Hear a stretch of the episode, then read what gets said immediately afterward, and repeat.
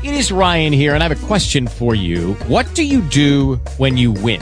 Like, are you a fist pumper? A woohooer, a hand clapper, a high fiver. I kind of like the high five, but if you want to hone in on those winning moves, check out Chumba Casino. At ChumbaCasino.com, choose from hundreds of social casino style games for your chance to redeem serious cash prizes. There are new game releases weekly, plus free daily bonuses. So don't wait. Start having the most fun ever at ChumbaCasino.com. No purchase necessary. VGW Group. Void were prohibited by law. See terms and conditions. 18 plus. Well, there's two things about there's three things actually about that. Talk shoes. Recorded live. One, personally, I like the guy. I've actually hung out with him and drank with him. So, like, you know what I'm saying? That's always a big thing with me with people. Like, mm-hmm. the guy that's doing shots of Crown Royal with grenadine in it. Um, but when it comes to this situation, there's three things that automatically come to mind. One, you didn't get enough of talking about Ohio State already. Two, like it's a real dick move because you saw somebody actually like do something and then like you want to hone in on it. Three, it's just bad karma because like why would you step on somebody's shoes being young and radio when somebody probably did that shit to you and you're just doing the endless cycle? It's business. I understand it, but it's just a bad it's bad form on his part. You know what I mean? Like and uh, considering what the fuck happened, like you remember the whole Desmond Howard thing, the tweet yeah. and all that shit.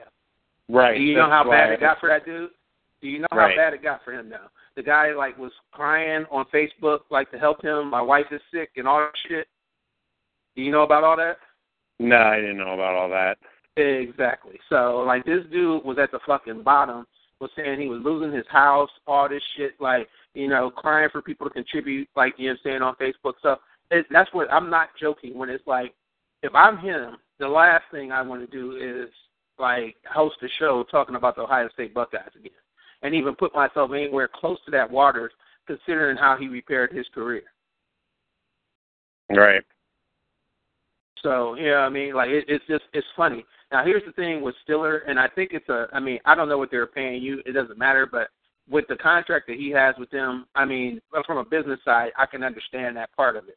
Um, but once again, though, if I'm Stiller, if I know this guy's fucking reputation and I know what happened, I would never do that to my station. So Stiller's putting himself in a bad. It doesn't even like it's things outside of you. Like it's just the the right. whole thing doesn't right. make sense to me. And I literally just read the email an hour ago when I sent you that email back.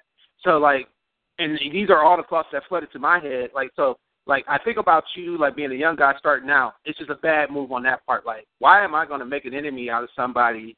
Not an enemy, but you know what I mean. Like that's right. a bad place to live into a young guy like or like a newcomer like in the radio. Everybody's got to pay their dues well, and stuff, but you know, like it's it's just not a good look.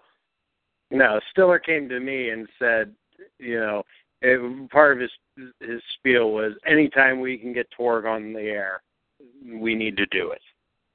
And he said the idea the idea came to him during their me- Monday meetings, and Torg brought up how uh, the fan did it with Bruce Hooley with pre-recording interviews and uh, an intro and outro segment on on Friday evening. So that's what they're going to do. They're going to do a pre-recorded one so that he doesn't actually have to be there on a Saturday to have a live show. Yeah, I, I got, I got, I know how it works. I used to listen to Hooley's show. Like I know, but Yeah. here's a, here's a here's a real important thing. Like, see, I I know you can't make these points to this guy. I wish I was there because I would just go in and have a quick like you know one two with this guy and tell him about how radio has been going the last ten years in Ohio. Those two guys don't work for that station anymore. There's a fucking reason. Right. I mean, let's be honest. There's a fucking reason. Fucking Hooley went fucking berserk about the Tressel Lion thing and took it too far, got fired. You know what I'm saying? And Torg fucking got fired over a tweet. And so now Yeah. you understand, like, and so like when I said the Hogan thing, like, there's a fine line you got to walk, especially you're on air live. That dude sent out a fucking tweet about Desmond Howard and got fucking fired. Right. And once again, it's funny to me, and this is the thing that I, I, I would, if I was you, I would suggest to Stiller that you come on his show for the last half an hour and do the, and be able to talk Buckeyes or something. God damn it. Um, or like if they're going to do the Torg show, but still give you an opportunity to talk Buckeyes or talk something like that. Guy's got to give you some time. Yeah, I mean that's what that would be my thing. I don't know what the angle is, but um, Well, he You know, said like- that he said that he wants me to be to fill in when either him or Torg aren't there on their shows. Now I don't know if that would be solo or if it'll it'll probably be with. no, yeah, it'll be solo because you'll step in or you'll step in with that producer dude like you guys did on Labor Day. So Right. you guys are probably like tag team. and he's like that. also yeah, and he's also talking. Are you about, still under uh, contract though, or no? I'm I'm not under any contract. I was just brought on as part time. So you only get Uh, paid and- when you work, then basically, like a substitute. No, um, no, I'm not even getting. I'm only getting paid when I'm on the air. The only reason That's what I'm I'm saying. hired But when you get yeah, no, I'm saying when you get paid when you fill in for those guys. yes, yeah, Okay. Well, yeah, there's that. Okay.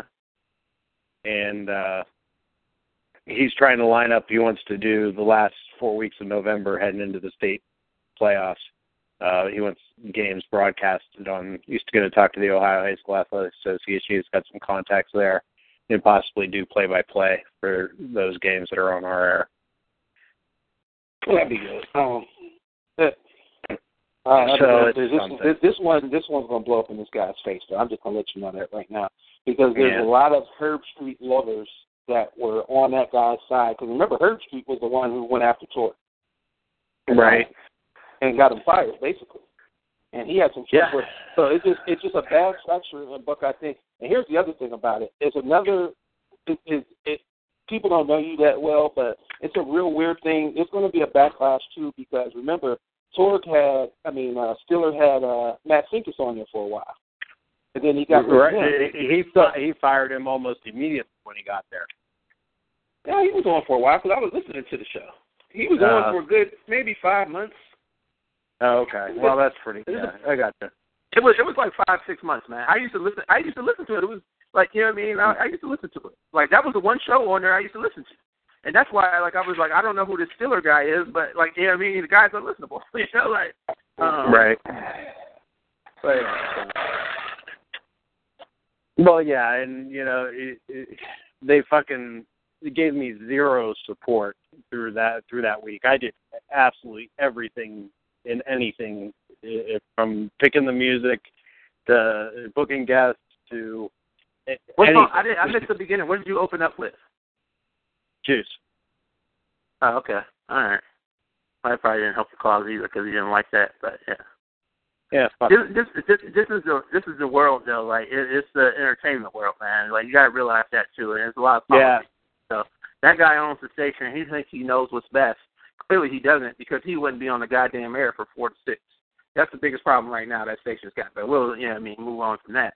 Um, you're still in a good spot. I mean, you didn't. I was serious. You didn't fuck up the show. I had me and my girlfriend were listening. Like I take I DVR game day. I listened to the whole show. I just like got in like three minutes late. You know, like I was I was trying to get the fucking afterward.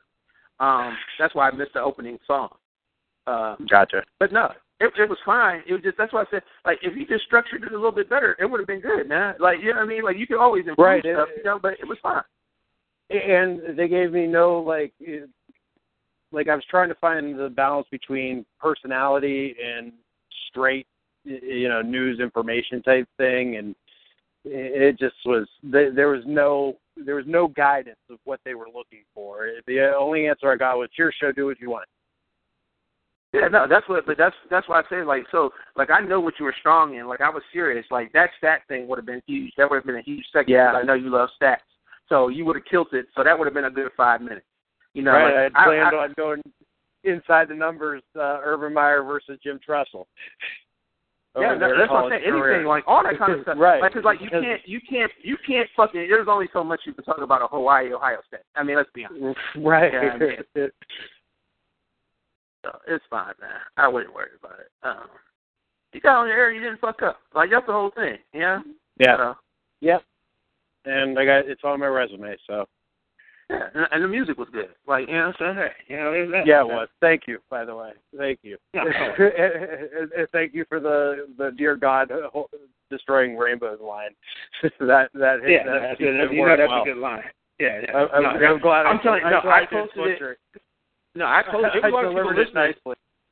no, I posted in all three Buckeye groups. Like people were listening, man. Like, yeah, I mean, you know, I was pushing it, so yeah. I know you are. I really appreciate it. We'll have is it going to be the same? Is he going to take the same name or what? And I don't know what they're going to do with it. I I kind of left there uh, upset, told I'd be back tomorrow.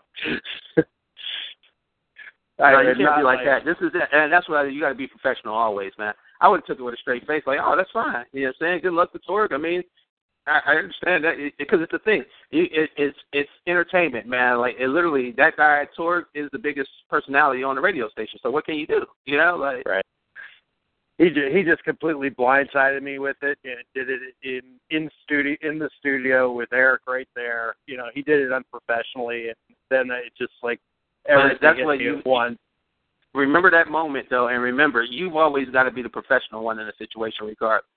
You know what I mean? Right. Like it, it doesn't it doesn't matter. You know, like oh, uh, hey, more to understand the business. It's his business. You know, when when you Right. like like think about all the shit you think about Howard Stern and all that stuff. Like Oh yeah. you, I mean, come on. So it's nothing compared to that kind of stuff. You know what I mean? Like.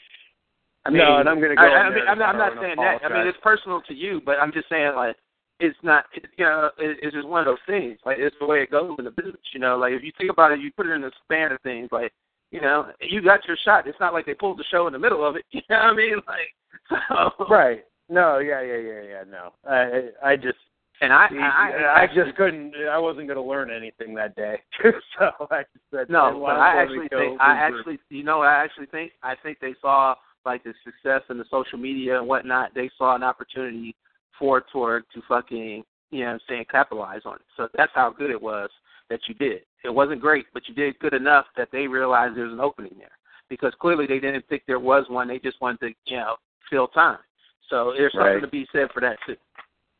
Oh, thanks. I didn't think of it that way at all. That was the immediate thought that I thought. I was like, God damn, this guy saw an opportunity. Now he wants to step in there.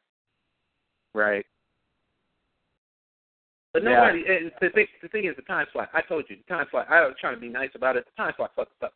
So it's all pretty good. Yeah. And that time slot's too fucking hard. Right? yeah. Right. And the only way that you really take that show to the next level if you're taking live calls for people to, you know, get fired up. You know what I mean? Yeah. So, I mean, for and to do a all sorts of pre-recorded production. show. like a, a produced opening, a produced segment, uh, you know, bumper, taking phone calls, getting text messages out, running a contest for best text or whatever. Yeah. You know, those are all things that were going to be implemented as we move forward, and I got it yanked. Yeah, it's fine. Yeah, so it's all right. Another door will open. Who does the social media over there? Uh, you know who I think it is? I think it's that Harry Yepram guy. Oh, really? Yeah. Have you met him? I've never met him, no. Oh, okay. That guy's all right. You know what I'm saying? He's a big Yeah, Reds he's- Yeah, he is. He, he's a good guy. Or seems to be in, on Twitter, anyways. Yeah, no, yeah, I mean, yeah. That's all we can go on. Yeah, no. Right.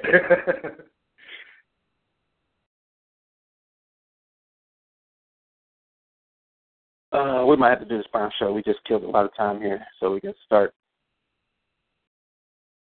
This John got jumping at the bit. We can just start to cut.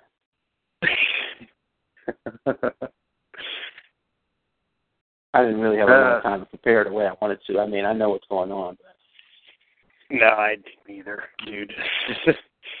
I got home and pulled my shit together and had to do a um a station promotion for my online class. I had to print out flyers and come up with 60 second commercial, 30 second, a six, 10 second sweeper, all sorts of shit.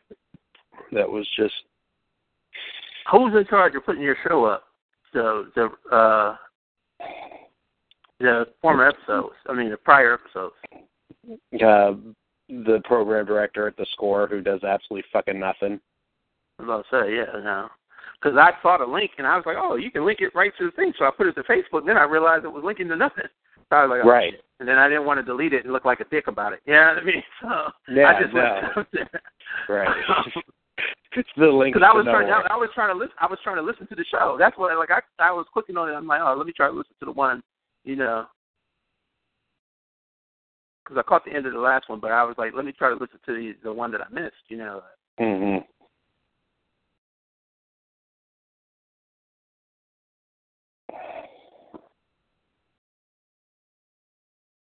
We can bump him back five minutes. How long? You, I mean, this NFL show won't be long if you want to get it in. It's just basically the picks. Uh, Yeah. It depends on how That's long you want to go on the Browns, actually. But Yeah. He can wait five minutes. That's all.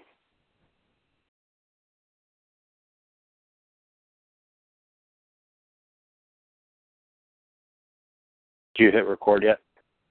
Yeah, it's recorded. Okay, cool. No, that's how I knew it wasn't recording that one day because I pulled up the screen and I was like, oh shit, that's a good look. Uh-uh.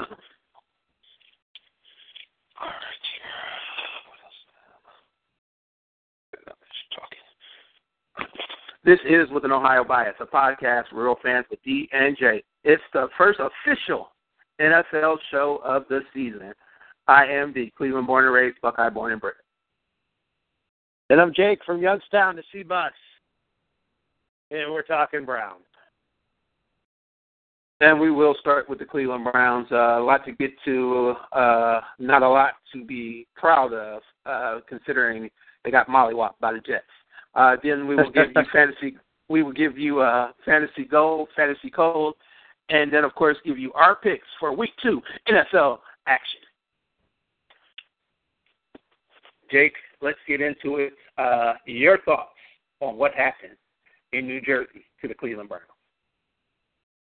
Yeah, there was some mollywopping going on at uh, the Meadowlands this Sunday, and it wasn't by the Cleveland Browns or whatever that team was.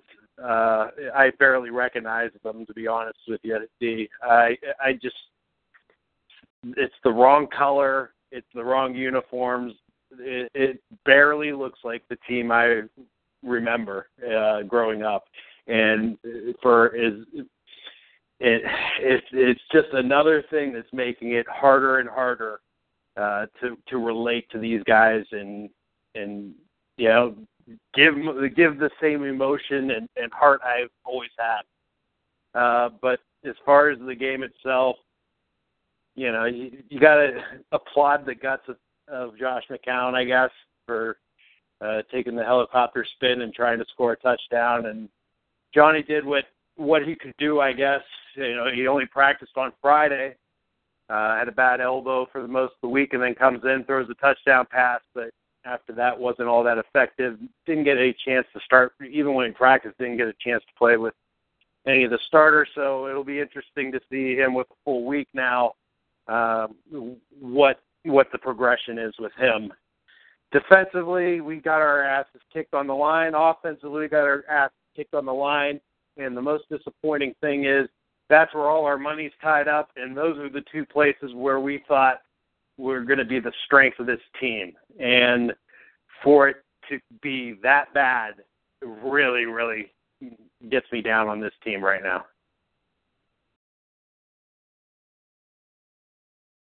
The Browns lose thirty. Oh, nah, I just jumping in because you didn't say anything. The Browns lose 31 to 10 to the New York Jets.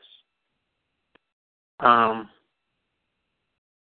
it was like getting kicked in the nuts in the first half, and then having somebody smack you across the face in the second half. Uh, not much to really go on. The opening drive was phenomenal. The hope of the Super Bowl, you saw it all flashing before your eyes until Josh McCown went airborne.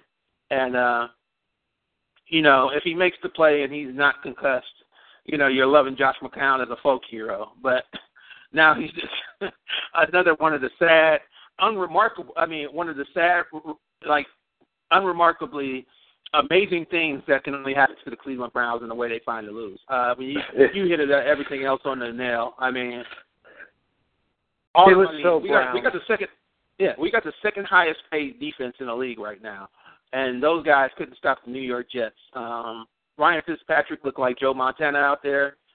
Uh, Brandon Marshall torched Joe Haden. No pass rush. Nick Mangold, Ohio State's own, who people were talking like this guy was, you know, uh, a Cro Magnon man or something like that. The guy still got the goods, and uh, gave Danny Shelton his welcome to the NFL game, not just moment game. So a lot, lot to be changed around, but we know in the NFL, and I will say this, and this is the most optimism I can bring right now when it comes to Cleveland Browns. Anything can happen week to week, so maybe they find that magical gummy bear juice and they come out and we see a whole different Browns team. Were there any positives we could take from that? D? Travis Benjamin looked good. All right, all right, all right, that's one positive. Travis Benjamin looked good in the Yeah. small time he, he was out there. Um, I thought Duke Johnson looked decent for the time that he was out there as well. here, here, here's you know how I feel about Duke Johnson. Guys, Yeah, no, no, no. I'm not trying to provoke. Yeah, I mean, like, until he gets hurt. Right. Yeah, yeah, I mean, like, so can I count on him? For the time You know, he like- was out there, I, I, I, Oh, I yeah. thought he He's- ran he's harder. awesome. than- yeah. He looked better Boy. than he looked better than the Crow. Yeah, no, there's no doubt. There's no doubt. Crow You know, looked like, slow, didn't he? Well, he looked slow, and it, it, they were just out of sync. Um, you know, it it's something. Here, here's the thing that I don't understand. How can they look so good on that first drive, and then the rest of the game they can't find it? You, you heard the comments from Brian Hart, uh, not Brian Hartline, from Tramon Williams. You heard the comments from Tramon Williams talking about how the momentum was lost and how people were hanging their head down. I think they were riding so high, and the adrenaline was cooking even on the guys on the bench, seeing Josh McCown run down, and like every Browns fan, like once again, it was just like getting kicked in the nuts when he went. I mean, it was literally the scene from any given Sunday. The guy went. it really was. Yeah, like uh, and then poor, uh, you know, Joe Haden just getting abused by Brandon or by uh, uh, Marshall. Uh, just uh, how many times he's got quite a list going now of guys that have abused him on a Sunday. Oh, there's no doubt. There's no doubt. Um, Cecil Shorts comes to mind, you know, like, but Brandon Marshall, it was just a Fitzpatrick thing, and he did get away with one push off, but then he went nuts after that. So, uh, Yeah. you, you, you, you think about this Browns team. I almost think it's time for invincible, man. I mean, we need to hold open tryouts for anybody out there who thinks they can play and find some goddamn talent to add to this team. I mean, somebody wake Dick Mill up.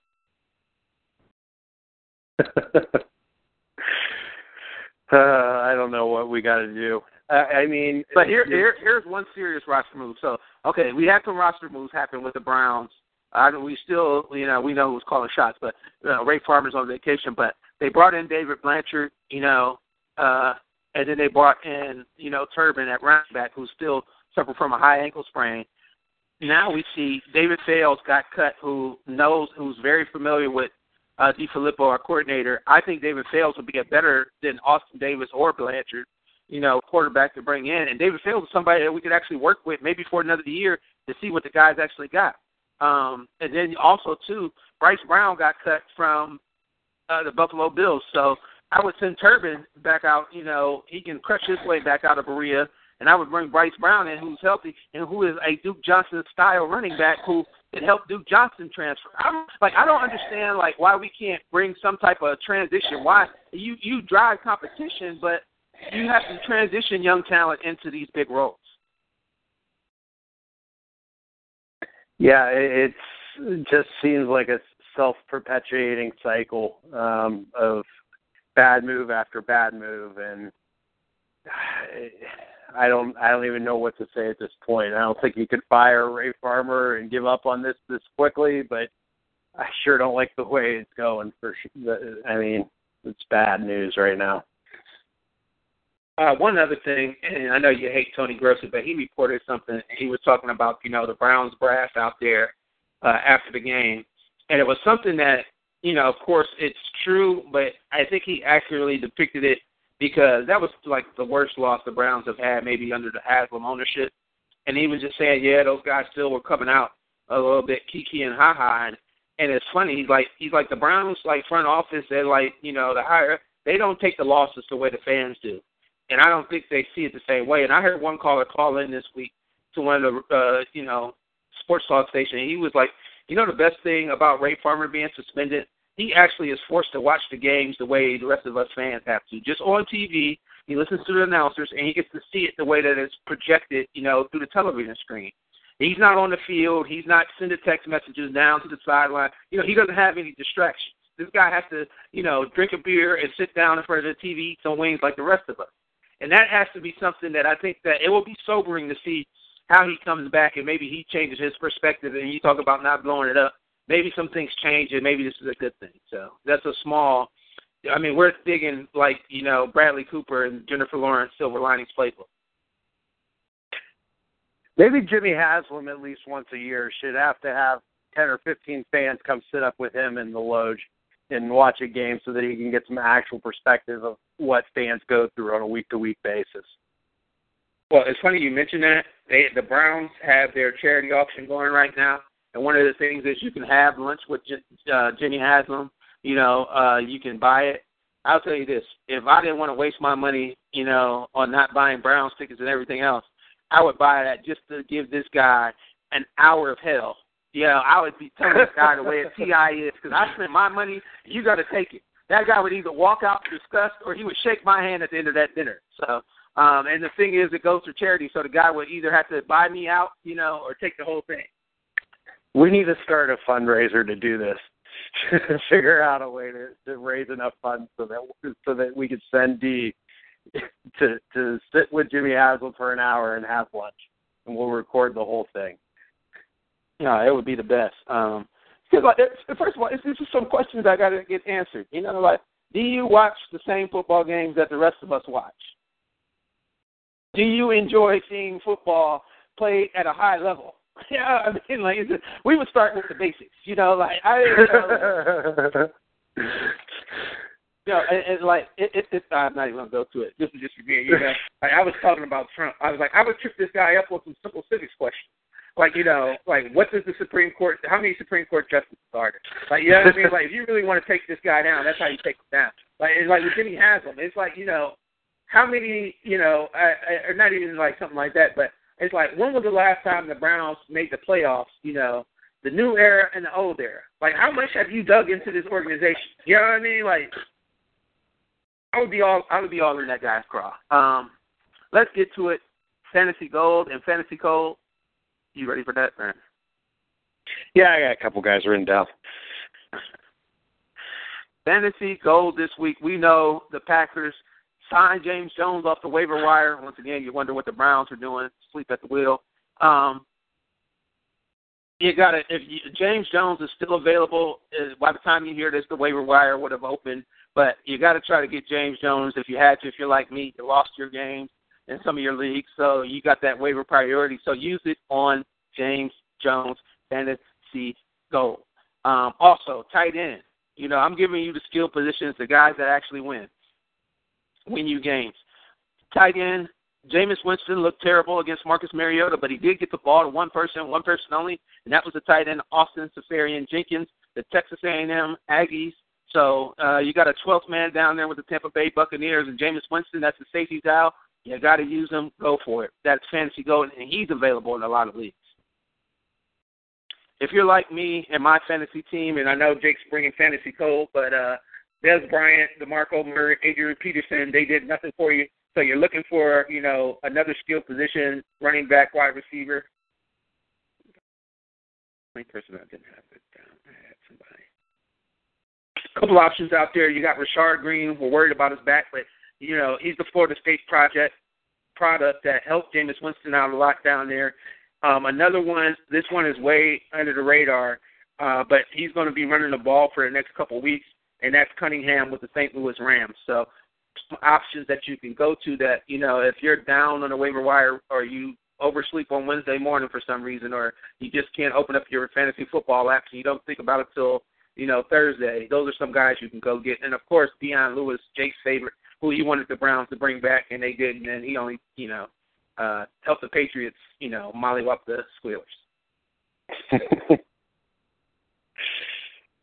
well, there's a few guys to stay away from. Uh, your fantasy cold today starts with maybe one of the all-time greatest quarterbacks, but averaging 4.4 yards a game or a, a pass isn't going to get you any points in fantasy football. Right now, if you've got a better option than Peyton Manning or any option that's close to Peyton Manning, go with it. Uh, it, it doesn't look good right now. He's got to go to Kansas City this week. So you got a better option, stay away from Peyton Manning this week until he shows that that is not a noodle arm. He, right now, he is fantasy cold. Uh, which would also lead me to another tight end, uh, Owen Daniels. Just doesn't look like he has it this year. Another year older. Peyton Manning again, triggering the ball. I know it's only one game, but we have to overreact because otherwise we wouldn't have anything to talk about. But Owen Daniels, keep him on your bench. He's fantasy cold. And then a young wide receiver for the Philadelphia Eagles, Nelson Agholor, uh, got lost in the shuffle last night for the most part. It was really more the Darren Sproles, Zach Ertz, Jordan Matthews show. So unless you've got to play Nelson Agholor and you've got nothing else, keep him on your bench for the time being because he's fantasy cold. Yeah, absolutely. You're looking for a QB. They'll get Marcus Mariota. He's going against the Browns. That's something there for you. Uh, yeah, Chip Kelly. Uh, we'll get to that here in a second about Chip Kelly. Um, I actually watched that game with an Eagles fan last night. This guy, I thought he was going to fucking kill himself. Uh, I got a couple bonus fantasy uh, gold actually. Uh, Tyler Eifert. Tyler Eifert. If he's Oh, still out yeah. there in the league, oh yeah, 104 yeah, Tyler yards, Eifert, That's a two very good touchdowns. one. Yeah, yeah that's very. Yeah. Say that again. My bad. No, that's all right. One more bonus fantasy gold for you, and we go down to Who Dey land. The tight end Tyler Eifert. Uh, he's out there in a lot of leagues. Again, if you're lo- if you got high priority on that waiver wire, you probably have till midnight tonight, which is going to be too late for you to get him. but he's fantasy gold. If you do have him, play him. Tyler Eifert, 104 yards, two touchdowns, fantasy gold. Absolutely, uh, and shout out to Cleveland, uh, Cleveland Heights product, Travis Kelce, who went monster, monster with you know 20 plus some points wherever your fantasy league is scoring 30 some points. I mean, he was a monster for the Kansas City Chiefs. So uh, you're not going to be able to get him. Ain't nobody trading him away. So uh, let's get into it. We are here. Week two NFL action starts with a big one. You talked about it. The Denver Broncos go in to the world's largest tailgate in Kansas City to face the Chefs. I'd say Kansas City was one of the two or three teams that really impressed me in week one. Uh, I had some question marks about just, I guess, kind of everything. I just was uneasy about them, not sure what to make of them on their second year uh, with Andy Reid. But I'll tell you what, I was really impressed. Jamaal Charles stays healthy, and Alex Smith can just manage this offense. The defense is really good, really fast, plays in space. Denver, again, we talked about in the fantasy gold. Peyton, Peyton Manning, I, I, he's another year older. He, that neck injury didn't help. I know it was his quad last year that a lot of people pointed to for the reason of his little bit of a letdown come playoff time, uh, a big letdown come playoff time. Peyton Manning, until he proves himself to be healthy and can throw that deep ball and and be accurate with it, I just don't trust Denver right now. New coach, new scheme on offense. I like Kansas City in this one. I agree. We talked about him. And Travis Kelce just running wild, running wide open. One of the best uh, spike celebrations you'll see uh, from last week. Uh, Jamaal Charles, and then Jeremy Maclin is going to get going for them too. Alex Smith was throwing it ball all around. Andy Reid's got that offense rolling in the defense. I mean, Justin Houston. The chefs are where it's at, and they always, you know, Andy Reid's teams always play well during the regular season. So I like them to get this one in the division against the Broncos. Let's get to Sunday. You got it up front, oh, up first, the Golden Boy, New England, the Patriots take on Sexy Rexy and the Buffalo Bills. Hide your toes. Well, anytime you got Bill Belichick facing off with Rex Ryan, you can expect some fireworks. No pun intended, Jason Pierre-Paul. Um, but I think in this one, I like Rex Ryan and the way this team looks. It's unique, especially the offense with Tyrod Taylor running it. And I think it's going to take a little bit to figure out what they're trying to do on offense to stop it. So I give the advantage there to Buffalo. We know Tom Brady came out on that Thursday night and was angry and put up a huge monster game. It's going to be a little tougher this week against Rex Ryan blitzing them all the time. He doesn't have a ton of weapons, and that defense is very susceptible. I like Buffalo in this one. I agree. Uh, Terrelle Pryor got the workout, didn't get signed, so he ain't gonna be out there. They ain't got nobody else to throw to besides Gronk.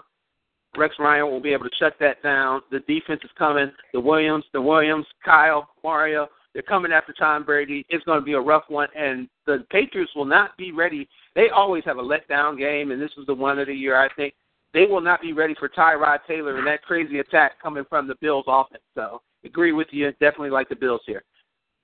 We go to Carolina, Charlotte. Ric Flair will be strutting and strutting as the Houston Texans come in to take on the Carolina Panthers.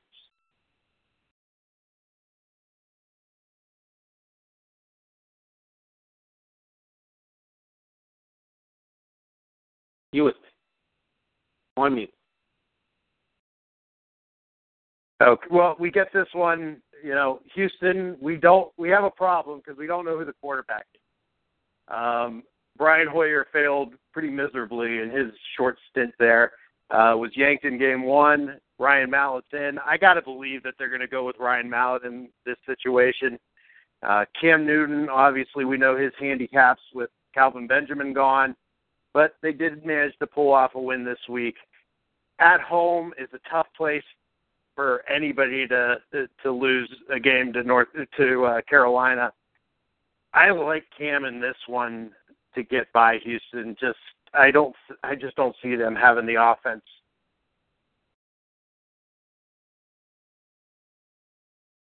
Well, it looks like the Brian Hoyer era ended early. I, I don't know if you said that or not, but um, J.J. Watt can't carry the whole Texans team, both offense and defense. He is not Red Grange, even though a lot of people think it. Uh, Cam Newton is struggling with that offense, but they put away last week. Somehow the Panthers always find a way and that defense is missing Kuechly. Uh, I like the Texans here to find a way to win. I think they found something with Mallett last week with Hopkins and Cecil Shorts that attack. I I I I'm going with the Texans. Whew. And uh, your quarterback is worse than no. And my quarterback is better than yours. The Arizona Cardinals face the Chicago Bears in a cup. This is a sneaky one. Uh, Chicago played pretty decent for for a good part of that game against Green Bay, and Arizona on the road isn't quite the same team that they are at home. This might be a sneaky one. I I, I kind of just I'm feeling the Bears this week. Matt Forte had a huge game. As long as Jay Cutler can avoid the big mistakes, and of course if Alshon Jeffery is healthy, which he was this week, I think the Bears pull off the upset, the mild upset on Arizona this week at home. Woo. That's a ballsy pick. I wouldn't put my money on that one. I like the Cards, man. I think Larry Fitzgerald has a big week this week uh, against that young defense for the Bears. Who Dey Nation welcomes in the Sheriff. The San Diego Chargers go into Cincinnati to take on the Bengals. Well, you got to love how Philip Rivers brought the San Diego team back last week. Uh, Cincinnati obviously was very impressive at the black hole, but Oakland still is Oakland. David Carr went out early, and they, they basically beat Matt McGloin, uh, a, guy who wasn't good enough to start at Penn State. I don't know how he has a job in the NFL, but um, I think Cincinnati first home game. San Diego's got to come all the way across the country for a one o'clock start. Give me the Bengals to win at home. Agreed. That Bengals defense is just too strong. I like them a lot. Uh, I think the Chargers still firing their way, but if you got Keenan Allen, you're a lucky person because that guy catches the ball. He catches the ball a lot. Go Bengals. Hey, it is with an Ohio bias, so there's some Bengals love. The Detroit Shaky Lions. Oh, go ahead. No, it's who Dey? The shaky Detroit Lions go to take on the no offense Norv Turner Minnesota Vikings. Boy, talk about a team that underperformed in week one. That Monday night game was almost unwatchable. Um, my uh, Minnesota just looked really bad, and it, it was surprising. I was high on Minnesota this year. Uh, I really liked thought Mike Zimmer had his defense going in the right direction, and then when you bring in Norm, uh, to run the offense and add in Adrian Peterson, it should be a recipe for some points. And it was all bad. I I would think they're going to rebound. It's at home.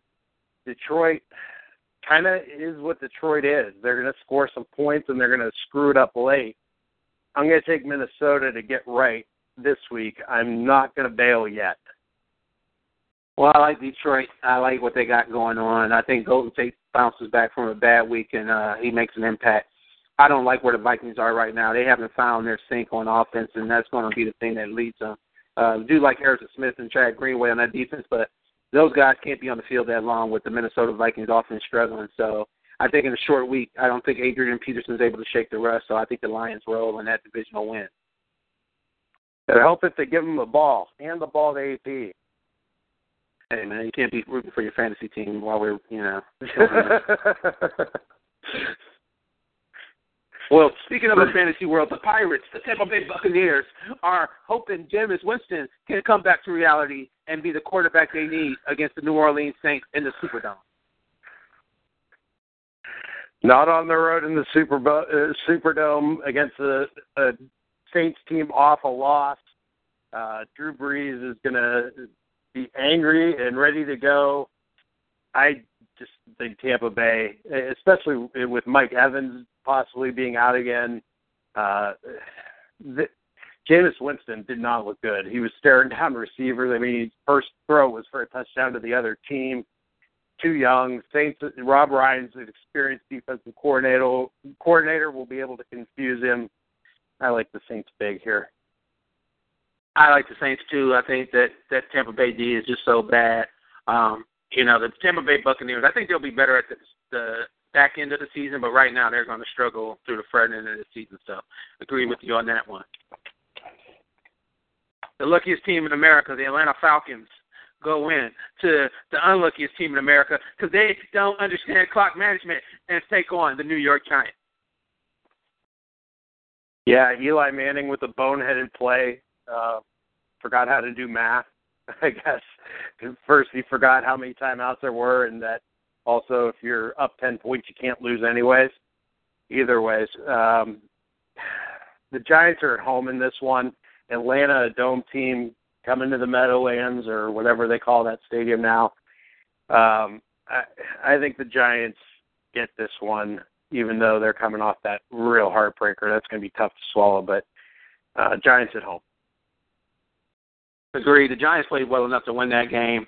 They're just idiots um, all the way around. I don't care whose fault, who wants to take the blame. You're an idiot. And I'll tell you this about the Atlanta Falcons, man. That defense wore down. Vic Beasley, the young rookie, looked winded in that third quarter. I mean, we're not talking fourth quarter. Third quarter, this guy was sucking wind. So, as, as vicious as that Falcons' new defense is, they're not going to be able to uh, outlast the Giants in that running attack of Jennings and Andre Williams. G-Man big. The 49ers come east, and they probably will stop in Youngstown on their way to face the Pittsburgh Steelers.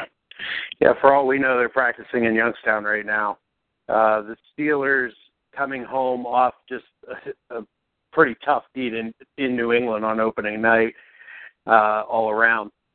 You know, the one thing the Steelers are going to be able to do well this year is score points, and that's one thing San Francisco is going to have a hard time doing, despite Carlos Hyde and his best Braxton Miller impersonation. Uh, I, I really like what Carlos Hyde did, but I, I'm a notorious Colin Kaepernick hater, and for them to come all the way across the country for a one o'clock start in Pittsburgh, Pittsburgh's a different team at home than they are on the road. I think the Steelers get to one and one here. Well, that Monday night football game was a glorified scrimmage, so I like the 49ers. I think they'll be rested, happy to be back in Youngstown, the confines of what they know so well, and then they won't be happy when they hit Heinz Field, and they'll take that on the squealers. So I like the 49ers huge. I hope you're right. Let's get into it. The surprise team of last week, the St. Louis Rams, hoping to get one more Super Bowl for the Lou, take on the Washington Redskins.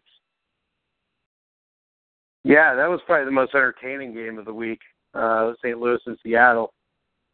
St. Louis impressed me with very limited resources. Uh, Nick Foles made some pretty big throws. Um, Austin Davis is that who it is? Austin Davis. Yeah, so, uh. Tavon Austin. No, Tavon Austin. That's it. Sorry. Tavon Austin was Tavon Austin was making a lot of plays all over the field. The the defense looked great, led by the little animal James Laurinaitis, Buckeye. I like uh, I like what St. Louis has got going on right now, and I think they could take it on the road to beat a pretty crappy Washington. Yeah, there's two guys I didn't like in the draft actually. Anthony Barr, who's up there with the Vikings, he's helping that defense out a lot. And then Aaron Donald, I didn't think was going to be that good, but that guy with that line with Robert Quinn, and you know, you talked about the little animal. St. Louis Rams, they got. They got. If you talk about whatever Maya said, they got nine units strong. They they bring it on special teams, they bring it on offense, they bring it on defense. So you know, I like the Rams here, and the Redskins just think Kirk Cousins is an interception machine. They should have beat the Miami Dolphins and played awful. Um, yeah, but the Rams are going to bring it in this, and they're going to bring it strong. So I mean, they put up thirty some points on the uh, Super Bowl runner-ups last week, so I can only imagine what they're going to do to the Redskins. Uh, we get to it. The Tennessee Titans and the Hawaiian Golden Boy Marcus Mariota come in to take on your Cleveland Browns in the home opener. And the biggest question this week is will they wear the or all orange or whatever that color is uniform? But one question that will that isn't up to intrigue is Johnny Manziel will be making his 2015 debut as the starting quarterback for the Cleveland Browns. They'll have a full week to work. It's not going to be enough. I don't know. Tennessee just uh, anytime I got to face Dick LeBeau, I get flashbacks. Uh, boy, I, I just think Tennessee coming off that win, Mariota looked that really impressive. The Browns are going to have to respond, though. We're going to find out a lot about their character and what's going on in that locker room. I'm going to be the optimist here and say the Browns do bounce back and beat a pretty bad Titans team, despite how they looked in Week One. I agree. Somehow, some way, the Browns defense gets two defensive touchdowns. You heard it here first. They win 21 to 17. Uh, I think they get one offensive touchdown, and I think they just grind it out and try to possess the ball and keep Mariota off the field. So I will tell you this: that Titans defense looked like world beaters last year. The first two weeks, they took down the Cowboys, but that personnel is not that good. And if you can get them in a tough spot, I think that team folds. I don't care who's coaching on that sideline. So I like that. I I don't think Whisenhunt gets his revenge against the Browns.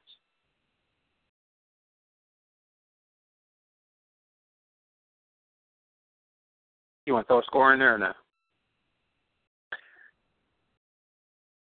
I'll take the Browns 24-17.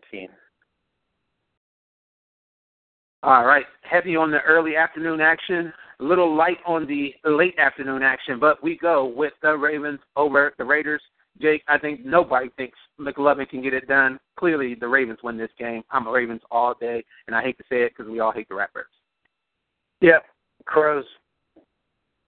Matt McGloin can't do anything. I mean, he's. Uh, I don't know how he's employed. The Battle of Florida. The Miami Dolphins go in to face the Jacksonville Jaguars. I was disappointed what I saw from Jacksonville. Uh, They haven't made very many steps forward. Miami underperformed and underwhelmed in Washington last week, but I still think they've got the much more talented roster. I I I think they're going to end up going into Jacksonville and winning pretty easily. I agree. The only thing about this game that's a little weird, uh, you wonder if Sue, because of another questionable dirty play, is going to get suspended for this game, or if it's coming down the line, if Goodell gets his head out of his butt. So uh, that's the only thing that you could put there to give Jacksonville a fighting chance. But you never know what happens in Florida. You hear the craziest stories all the time, and uh, stop doing mess down there for the Dolphins win. I, I don't think Goodell's going to suspend anyone ever again. I think he's scared shitless that they're going to everybody's going to sue him. I don't know where the Josh Gordon lawsuit is, but it should be there by now. Yeah, that's true. Yeah. How about them Cowboys? They find a way to get it back. Tony Romo's a hero. He takes this show into Philadelphia and the Eagles.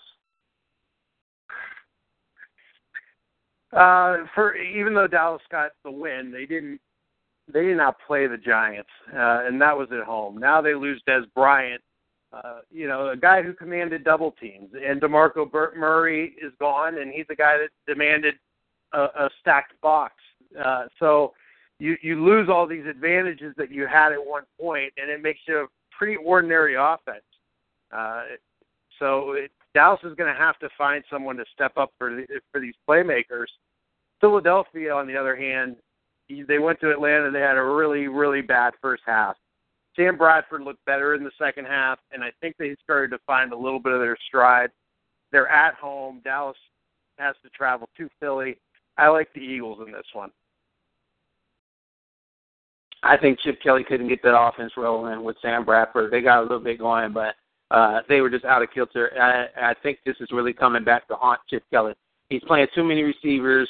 The rotations are bad. You know, like, it, it's just it's something's not right there, and it all starts and ends with him. Dallas Cowboys, they got one thing, got one thing going. Romo was making the ball spin, and Dez Bryant, even though he's on my fantasy team, I watched that game closely, didn't contribute a lot to that game. He only had four catches, and even that, he had six targets total. So that was before he got hurt. So, um, you know, I, I like the Cowboys here. I think they're getting stronger, even though they lost Randy Gregory. Uh, the defense holds up a little bit, and I think the offense, you know, they still got Jason Witten and Terrance Williams had a good game. So uh, they'll get the ball to Beasley, and they'll find a way to win. Because if it's one thing, it looks like it's happening. Jason Garrett is finding a way to get lucky. So they need to change the star from they need to change the star to a horseshoe because that's what it looks like they're going to be the lucky team this year in the NFL. I think the horseshoe's taken. Yeah, by by the Colts. Who we'll get to, we'll, we'll, we'll get to the Colts. Don't you worry. I got something you ain't gonna like. It, so, uh, all right. We got the runners up. So we got the Seattle Seahawks going to Green Bay with an NFC Championship rematch. And this is the game of the week here, one we're all waiting to see. Uh, Green Bay's got an axe to grind. They struggled at times with the Bears, but they're back at home now. And Seattle, away from uh, the uh, CenturyLink Field, Seattle away from CenturyLink Field isn't the same team. They struggled at St. Louis last week. They'll struggle again this week at Green Bay. I don't think that offensive line's where it needs to be for Seattle, and I definitely think they're missing Kam Chancellor a lot. They need to get him signed, and until then, he can continue losing. Uh, Green Bay wins this one. Absolutely agree. If they sign Kam Chancellor, bring him back, they win. But if they don't, the pack go pack all day. Um, and yeah, I mean, for all the reasons you said, I mean, just the, the Packers are going to beat them. The defense is not the same. It's not the same at all. Uh, and I don't understand, you know, Russell Wilson. Why don't you get your head out between Ciara's legs and get your groove on, and maybe throw the ball to Jimmy Graham since they brought him there for a reason. So you know, there's that too. So I'm starting to get creeped out a little bit by Russell Wilson. I don't know what it is, but he's got like the creep factor with between the the God talking to me and the non concussion water and and not having sex with Ciara. There's something off about that guy. First of all, this guy's a fucking liar. There's no way that you date you you're dating that hot piece of smoke Ciara and you're not having sex with her. I mean, even God wouldn't approve of that. So I don't, you know, what I mean, like I, I just, there is that. So let's get to Monday Night Football. The New York Jets go in to take on the Indianapolis Colts in the Monday Night Football matchup. The New York Jets off the big win against Cleveland. They're still a bad football team. I don't care what anybody says. Uh, Ryan Fitzpatrick, for every great throw he makes for you and hope he gives you, he will let you down every time. Uh, it happens in Indy this week. They're coming off the loss in Buffalo. Uh, it's not going to be a pretty situation for the New York Jets. They're going to have to try to beat them up front. We all know that's where Indy is weak. I think Andrew Luck this week gets right. It doesn't matter if he has T.Y. Hilton. He's got enough weapons. They'll make it work. Colts at home are tough. Give me the Colts. I'm taking the Jets in an upset here for one reason, wow, one reason one. We're we're we're done with the elite quarterback talk. Andrew Luck's not an elite quarterback. You cannot come out week one and lay an egg like that. This guy does it every year, every season. He passes stats in games he should. He laid an egg last year against the Browns, if you remember. He played terrible. The guy like, went to the you know what I mean? Like, no, no, no, no, uh, no, no, no, no. He's not elite. He's not elite, and he laid an egg. How did he play that game? Tell me the stats that game. What was the what was the stats for Luck that game? Well, they were They playing were with the awful. playing ball, so it doesn't matter. Ah, If they had regulation balls, it'd be a different story. that's possible. I'll give you that. I mean, but nevertheless, I mean, but no, I, I'll say this: that that offense isn't right. There's rumors of Hairball moving from the team up north next year and then firing Pagano so he can go back and coach us again. That's a no. That's a huge distraction. I think that was coming out of Indianapolis. It literally was in the Indianapolis. You know what? I I, I will say I, I agree that that uh, that the, the the relationship between Pagano and the general manager and Irsay, it, it is super dysfunctional. Like Three's Company dysfunctional. It's bad. Yeah, they're treating this guy like Mr. Roper, and this guy's a cancer survivor who just only kept their team winning during all that. So I don't understand. Right. Like, get a guy, cut the guy some slack. Um, I, I think the GM's his drink, drinking buddy. I think the GM is Robert Irsay's bill supplier and drinking buddy. Well, besides the pharmacy action going on over there, the real problem is they haven't drafted any offensive linemen to protect Luck. And that's a real issue, and they can't run the ball either. And they got rid of, you know, Ohio State's Boom Herron, who helped them get through those playoff games last year. So, you know, they got Josh Robinson, who's not a dynamic runner from Mississippi State. You know, that guy, he, he can grind it out a little bit, but why they didn't get keep Boom Herron, who actually had proved himself there, at least to be effective when they needed him, you know, and catching the ball out of the backfield as well for Luck makes no sense. Luck's not using Coby Fleener. They're not right right now. I like the Jets here, who actually got right against the Browns, and I think they found something that they can build on. They do lose Cromartie in that secondary, which is a huge loss for that defense, and they lost a linebacker, but I still think the Jets find a way to win this one. I think this is going to be a low-scoring game, believe it or not, and it will not be a pretty affair on Monday Night Football.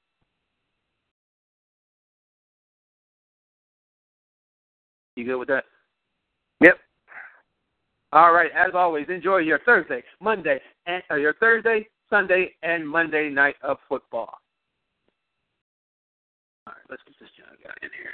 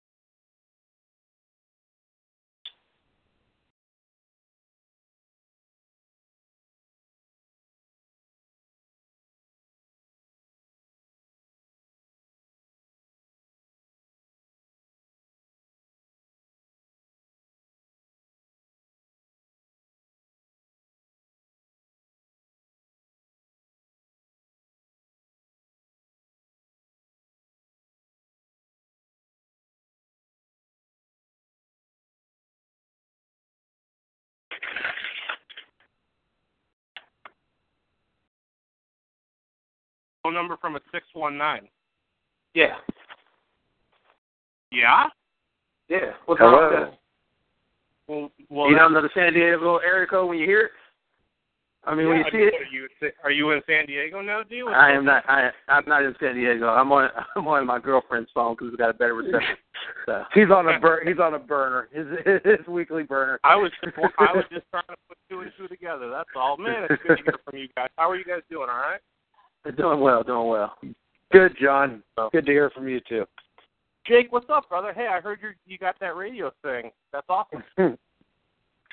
Yeah, it, yeah, it, it went really well on uh, Saturday, but uh, I, I got bumped for a bigger name this week. Uh, one of the guys that does, is kind of big down here in sports talk uh, caught wind of it and decided he had a better way of doing it pre-recorded. So I got moved to fill in host on a couple of shows there. Not going to have the same show every week, but still on air. Be a lot of You know what? Any any airtime is good airtime, and um, doing That's doing right. this podcast and doing all that is is a good thing on top of it all. So yeah, just as much experience as you. you can get, I would assume. Yeah, absolutely. See you good, brother? You in Cleveland? Where you at? No, I'm actually in Virginia. So You're you're in, now. Have you always been in Virginia, or no, no, I was in Cleveland before. I've been in Virginia right. Beach since about uh what's it? May, April, April. cool? Very good. What do you What do you guys think of the football season so far? Anything So I guess I thought, yeah, I will say this, and actually we can get into it a little bit, but uh, I, I thought that last weekend, me and Jake both thought the last weekend was going to suck. It actually turned out to be a It good was weekend great. football. Yeah, Yeah, yeah, It was yeah. great football. I I would agree wholeheartedly, but there's been some shockers with back-to-back hail marys with BYU and um, some resurgence, and then some teams that haven't come to play like Auburn. I, I mean, we'll get into it all, but it's definitely been been crazy at the same time. All right. Well, you ready with your intro? You got your own five minutes, so you got that. You all prepared for that? The under the radar picks. Yep, I went ahead and actually kind of wrote things out. Normally, I just kind of do it off the cuff, but I went ahead and kind of created uh, a little template for myself, and I'm hoping that that'll also avoid me from rambling so much that you won't have to cut so much stuff out of it, and also hopefully it'll come out a little clearer because of that too. We'll see. All right. Good deal. All right. This is with an Ohio bias, a podcast for real fans with D and Jake. We're back with the college football show. I am D, Cleveland born and raised, Buckeye born and bred. And I'm Jake from Youngstown to C-Bus. We're talking college football. Gentlemen, we are back with uh we are back with also too West Coast aficionado, John Costas. Thanks, guys. Awesome to be back on the podcast. It's been a great two weeks for college football. Really looking forward to week three, and again, very excited to be on the podcast. You can find me at Cleveland Cause on Twitter, and uh, love to talk football. All right, this is the way this one's going to break down, ladies and gentlemen. We are going to start with our five takeaways from the last week in college football, then go to share our final four, who's in, in our opinions, and of course, we will play the prediction game for the games that we think that matter. We then go in the book with Jake and John, five games that they have determined to uh, give you the best betting options. Then we go even deeper with John's own under the radar pick. So you got every game in the FBS and maybe even some FCS. You never know what John's going to give you. And then, of course, we close it out with uh, with an Ohio bias style. So let's get into it. Your five takeaways this week, gentlemen. I'll start with one of mine. Uh, I think the best team in Pennsylvania. You know how I feel about the team in Unhappy Valley. But seriously, uh, John, I hate to bring it up, but Temple got one over on the Cincinnati Bearcats, and I think they're the best team in Pennsylvania in that area. I mean, you might even say New Jersey because I don't think Rutgers could beat them. So, uh, shout out to Matt Rhule and those uh, P.J. Walker and Jahad Thomas.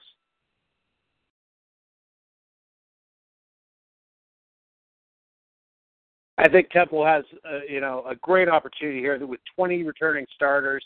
They've really found something, and you're right. I think they are the best team in Pennsylvania at the moment. And if the pools came out today and they weren't preseason pools, I think we'd see this Temple team in the top 15.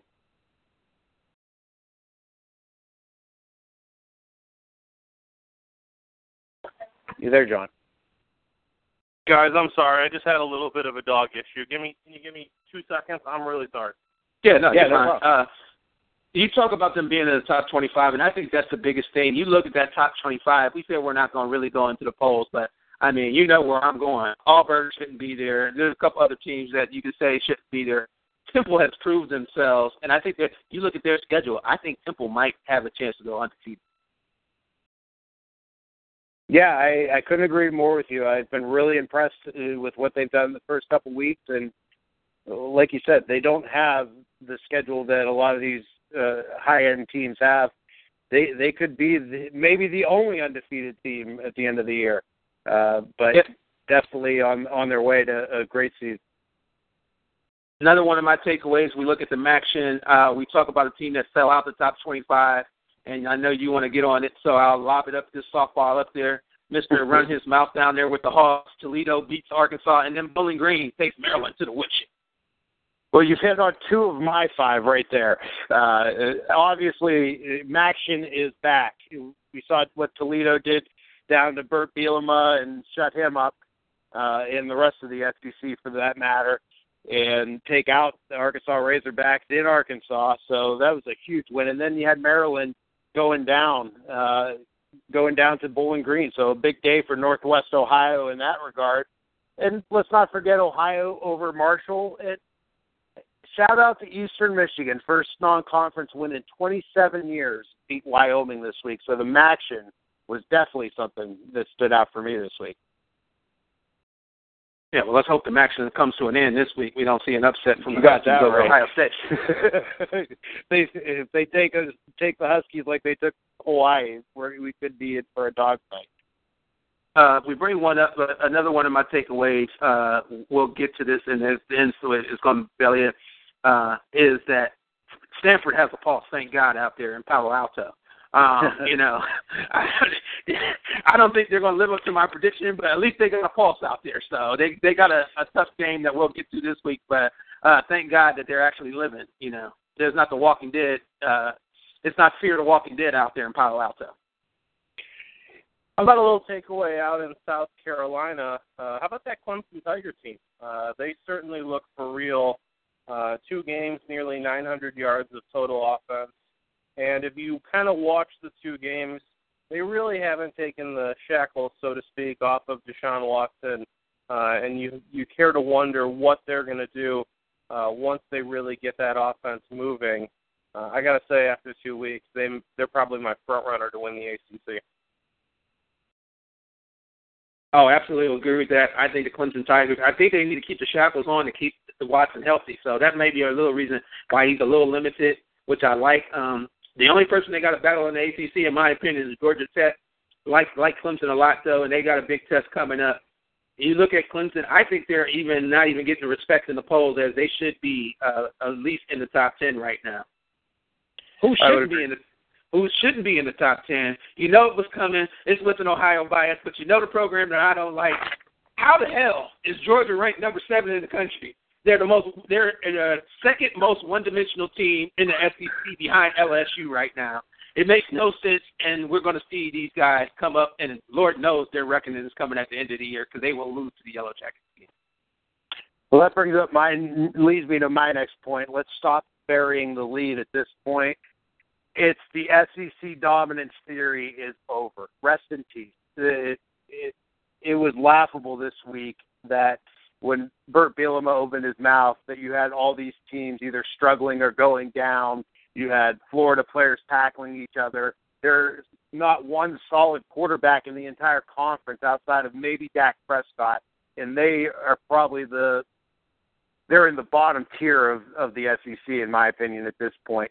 So SEC, just shut up and play your games and and worry about beating Toledo and and the like.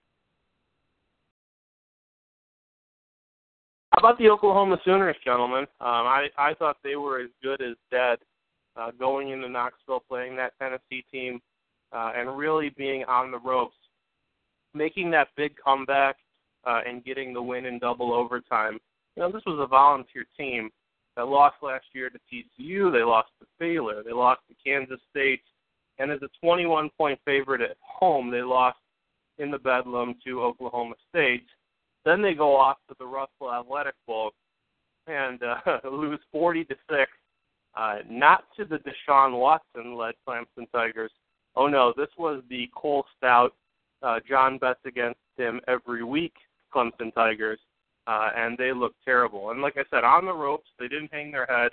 Really liked what I saw out of Baker Mayfield, uh, and I look for the Sooners to make push forward in a positive manner uh, and get back some of that lost swagger they had uh, lost uh, during the season last year. Absolutely, we all agree Cole Stoudt stunk last year, so um, it was no shock. It was a shocker that they won that bowl game. Um, it was a huge weekend for the Stoops brothers. Baker Mayfield's got the moves on and off the field, and uh, I also point to uh, you know Mike Stoops down there uh, taking Kentucky into South Carolina. I know Connor Mitch got hurt, but that was a huge win for the Wildcats in the SEC. Yeah, and I think part of that story too is also how bad South Carolina has looked uh, this far. Uh, it's not looking like a good season for the Gamecocks, and I have a feeling the HBC is going to have a little explaining to do at the end of the year. So that's something to keep an eye on, possibly. I'd Uh, love to get your. Ahead.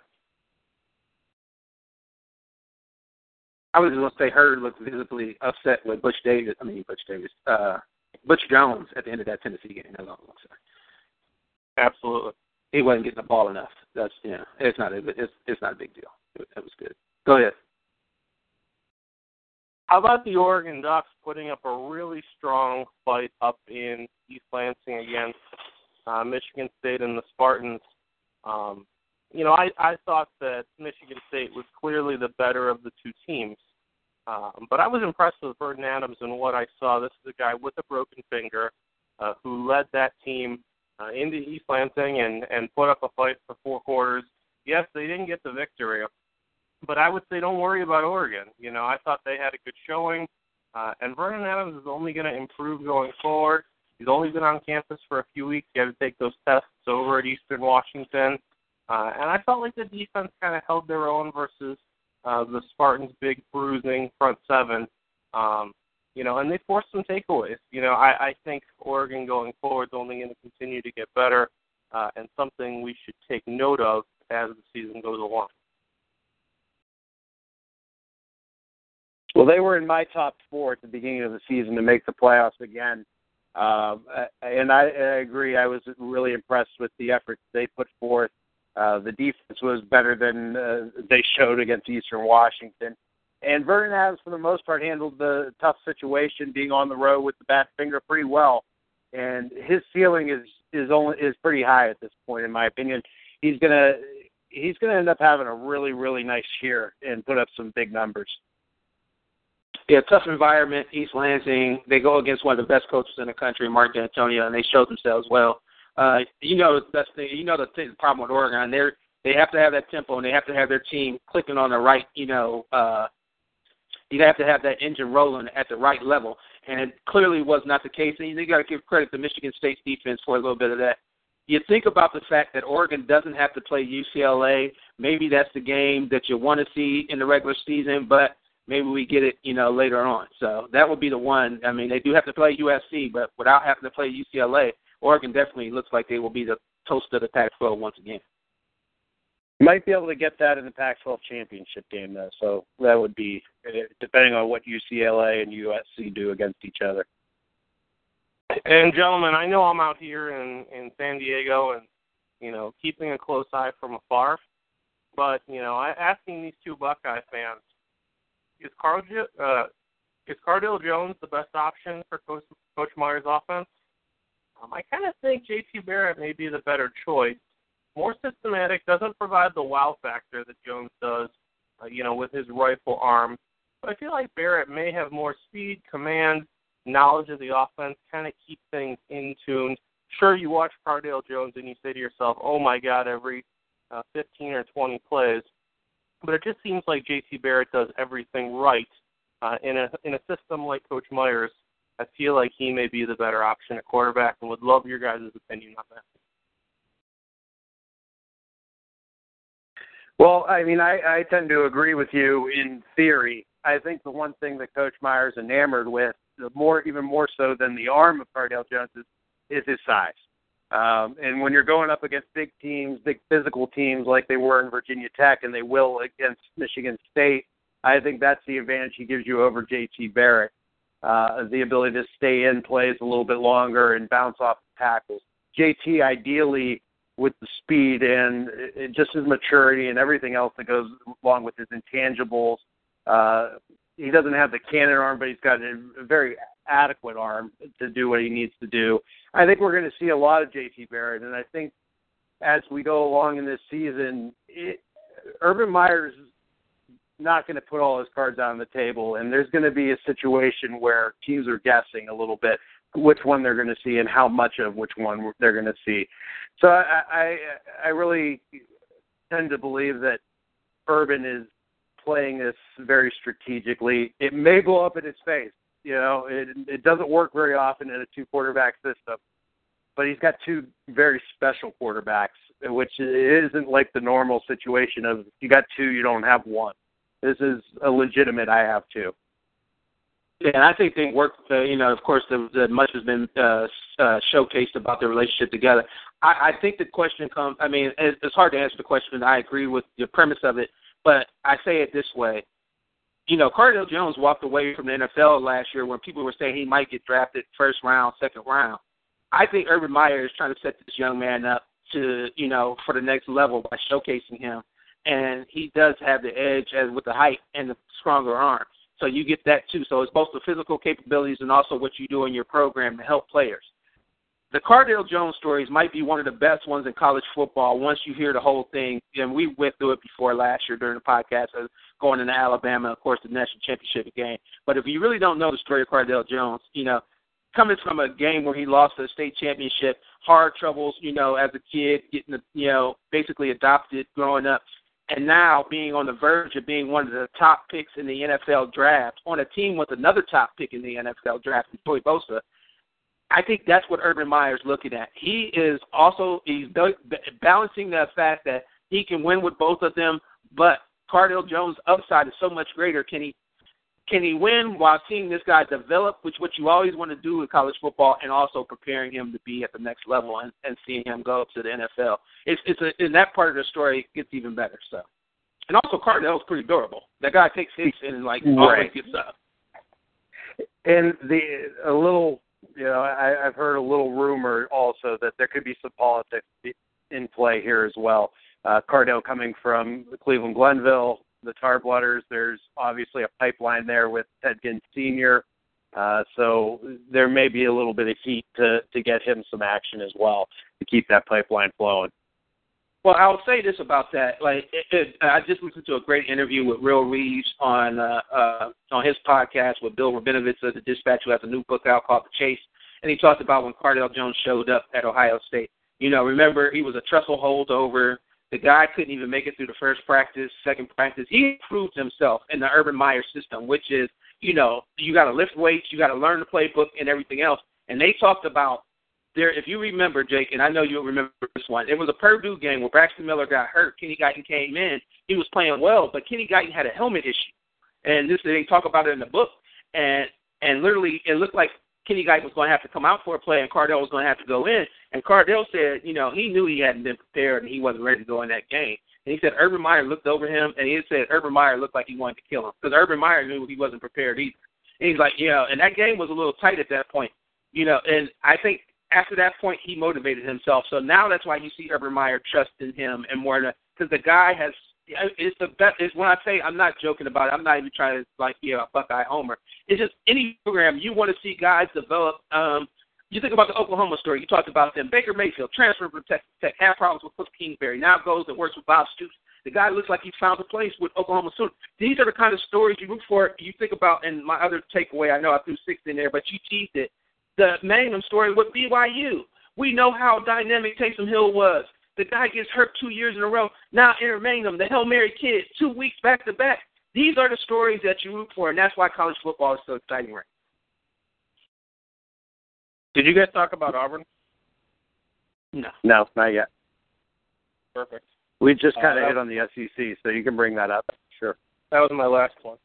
Uh, guys, I also think that Auburn has some legitimate concerns, uh, not only at quarterback with Jeremy Johnson, uh, but also on the defensive side of the ball. Uh, you know, you watch that Alabama Louisville game, and I feel like it was costly mistakes. You know, in the first half that the Cardinals, uh, I believe one was uh, a fumble taken all the way to the house for a touchdown, first play, long play, uh, interception. Uh, this was a Cardinal team that went ahead and basically handed the first half to the card or to the Tigers, uh, and, and kind of were able to fight their way back in and almost win the game. They covered the spread.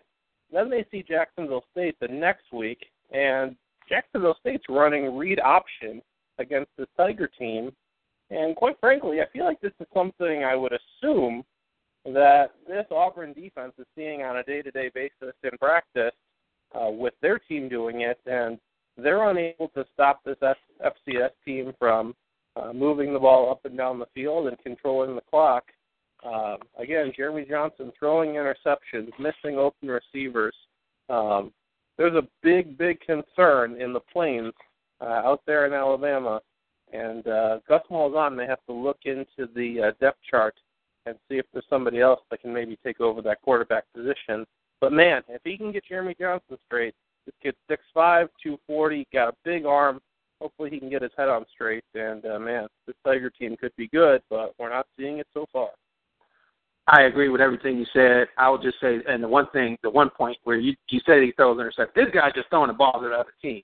Uh, I mean, like he's not the ball's not in the vicinity of receivers when he's throwing interceptions. If anybody can do it, Gus Malzahn can. Uh, but yeah, they they look they look bad. They look real bad against the Jacksonville State team. I know it's in Georgia, but good lord, it ain't that much talent at Jacksonville State. You, you brought up a good point about the Auburn not being able to stop the spread, and that's what they see every week. That's my Georgia Tech argument: is how can Georgia Tech not know how to stop the run? And that's all they practice against at all times, basically.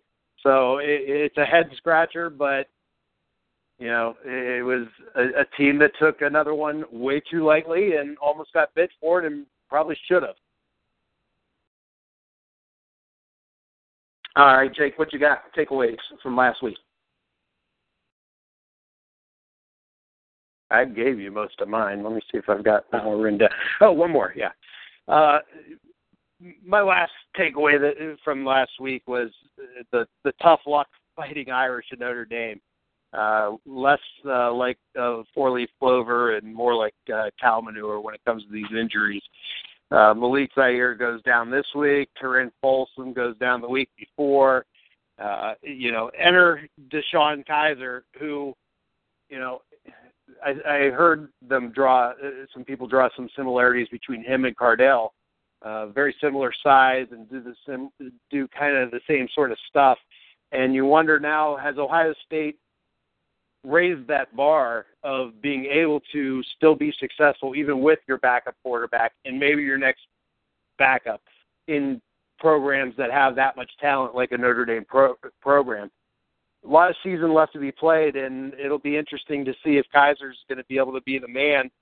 I mean, he's got maybe one of the top receivers in the country in Will Fuller, and that defense is very fast and, and plays in space very well uh, Brian Kelly still may have a chance here with Notre Dame despite the big time injuries.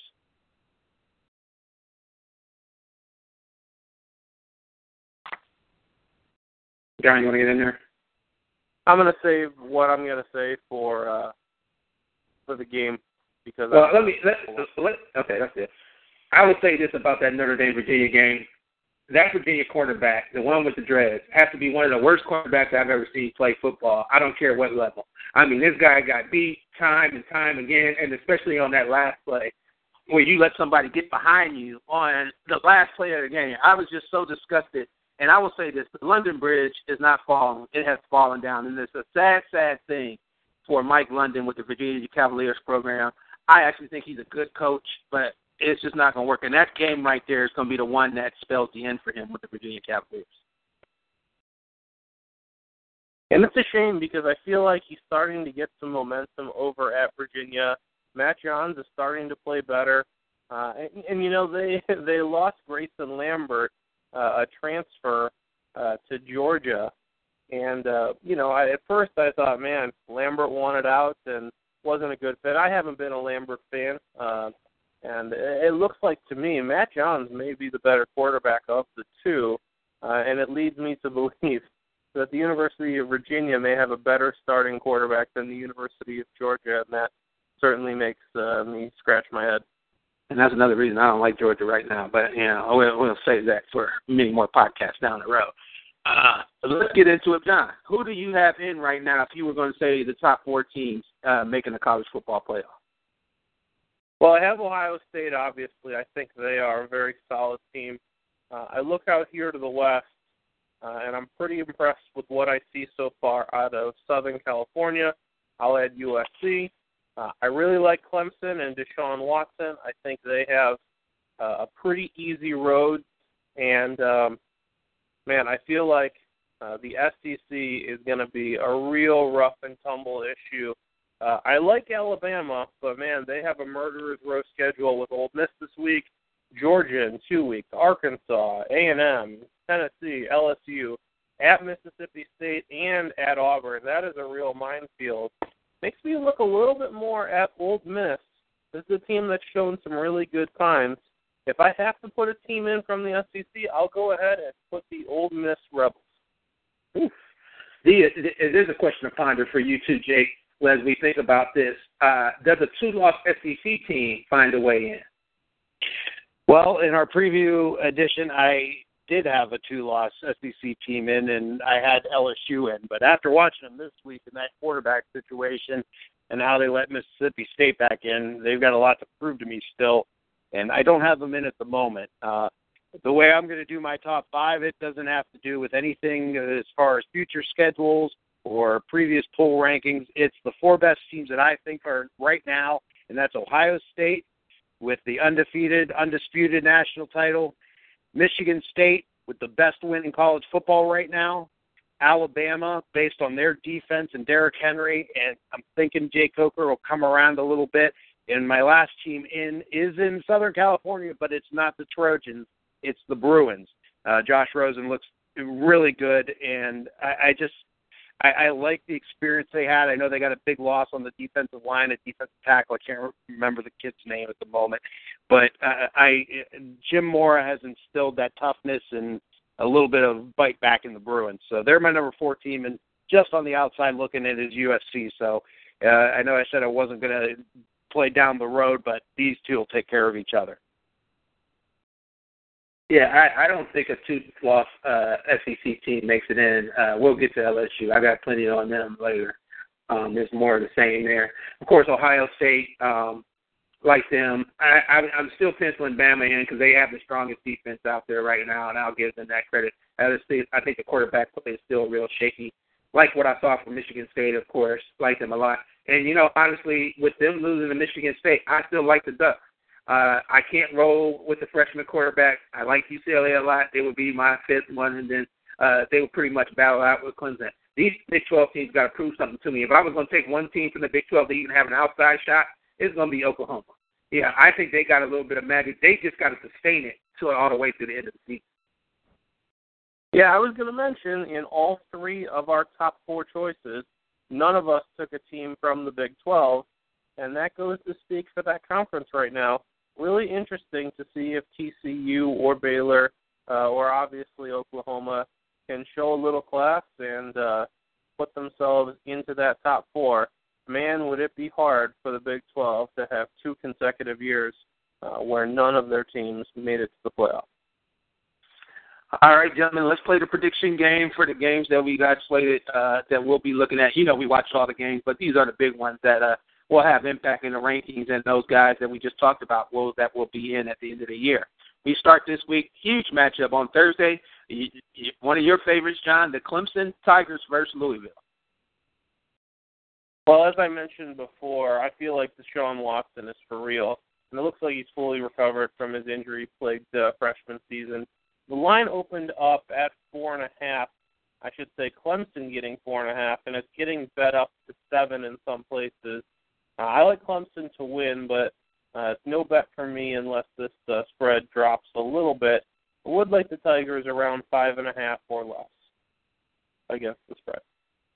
Well, you would hope some point that Bobby Petrino would throw out the uh, Tom Coughlin summer camp that he went to, those coaching books he picked up, and actually coach this Louisville Cardinals team up a little bit. Um, I agree with you. I think Clemson and the Tigers are too strong, even going into Papa John Stadium. I think the Tigers roar and uh, win big over the Park. Yeah, I, I agree with you guys. I think Clemson will win this game, but it's always a tough proposition on a Thursday night against Louisville at Papa John Stadium, like you said. Um, and that offense and how explosive it can be. The one thing going for Clemson is they can match that offense, and they've got better, faster athletes. I think Clemson finds a way to win this game we get to the Saturday games, and you might be choosing where you wanted to go to law school if you had this matchup. But we talk about the Northwestern Wildcats making it into the top 25 uh, versus the Fighting Cutcliffes, the Duke Blue Devils. John. Yeah, it was a big win, obviously, for Northwestern uh, catching Stanford. But I think, you know, time played a little bit into that game uh, with it starting at 11 Central Time.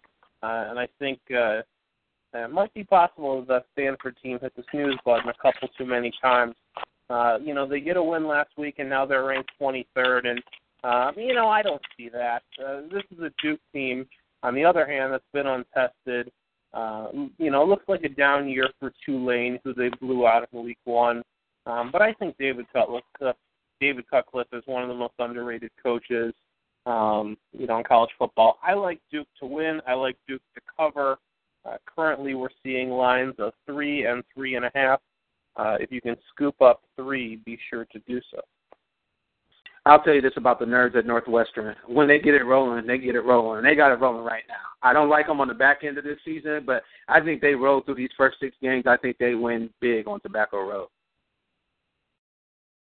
Yeah, the, I think the key in this one is the young freshman for Northwestern. It's first real road test uh, for Clayton Thorson. We'll we'll see if you know these teams are very evenly matched. Like you said, it's uh, the battle for the best law school. Uh, if if Pat Fitzgerald and his coaching staff is wearing shorts this week again, I'm taking Northwestern.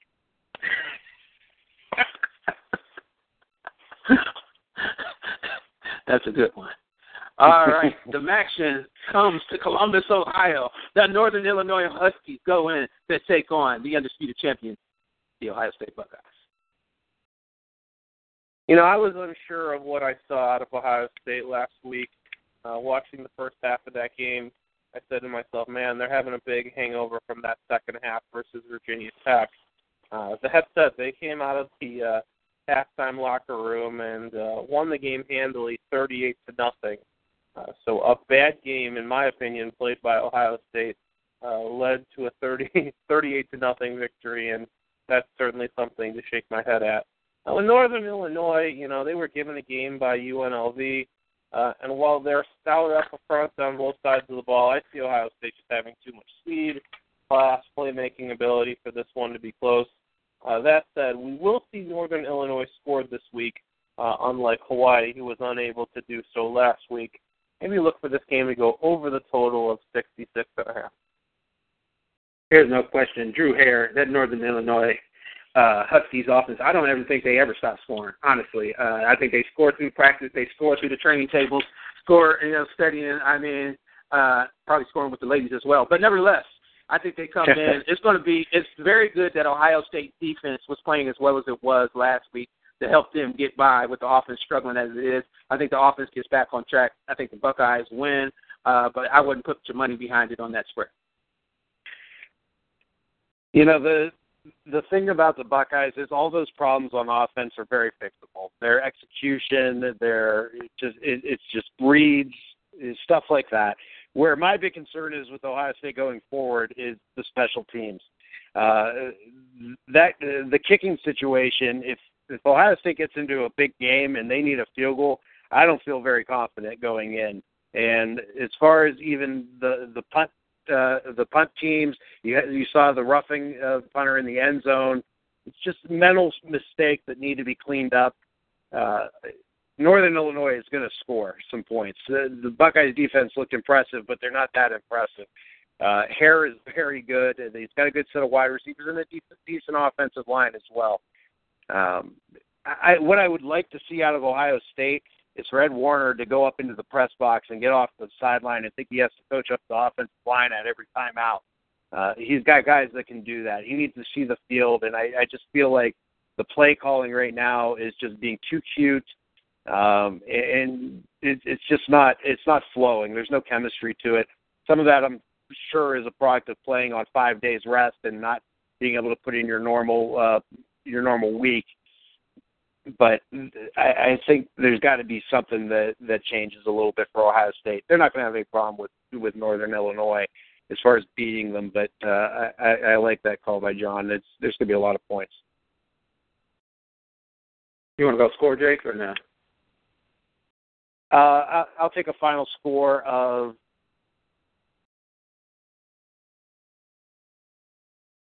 Buckeyes 48, Northwestern 21. I think this is going to be a, a, a close one. I go 42 to 28 with the Ohio State Buckeyes coming on top. Thank God they're playing in the horseshoe. Uh, this is a neutral site game. Uh, you talk about neutral sites. If this was a neutral site game and you jumped in the DeLorean, you'd be happy to be there and witness it. But it's the year 2015, and we got this version of the Nebraska Cornhuskers versus the Miami Hurricanes. You know, I'm not high on Nebraska or Miami this year. You know, Tommy Armstrong doesn't wow me. I think you'll see the Black Shirts legacy come back as Coach Riley starts recruiting his own players. with that, you know, Al Golden doesn't seem to be the best fit in Miami either. Uh, and even though I like Brad Kaaya's talent, I don't think there's a whole lot around him from a skill position standpoint. Obviously, losing Duke Johnson. Uh, I like Miami to win, uh, but I really have no opinion uh, on the line currently sitting uh, with the Hurricanes as a three and a half point favorite. You hope Brad Kaaya and uh, Al Golden can get that situation together down there tonight. They struggled against FAU. I watched that game. I mean, they were almost as bad as well, not as bad as Auburn and Jacksonville State, but they got out of there with the win. Um, Jake, I'm just going to go ahead and put this pinata of Mike Riley and hang it up so you can go after it like a fat kid at a happy at birthday party. You know, Mike Riley is a really nice guy. He's not a really good coach, though. Uh, he, he makes mistake after mistake on game day.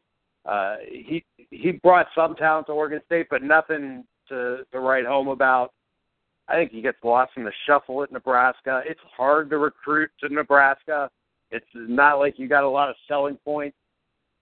You know, it, it, this game's going to come down to is it who who's better, Lawrence Phillips or Michael Irvin? I'll take Michael Irvin. Huh. Well, no, not, honestly, not, Miami's not defense looked looked like sheet. Mi- Miami's defense looked like horse bleep last week. Uh, They were terrible. I and had every right to get beat and did get beat in the first half. Nebraska, you know, they're just good enough to lose dramatically. So I think Miami ends up beating them on a last minute uh, fumble rooski by Nebraska that they had no business trying to run in the first place. Lawrence, All right. Phil- Lawrence Phillips versus Michael Irvin. How about Tommie Frazier versus Gino Torretta? Even better.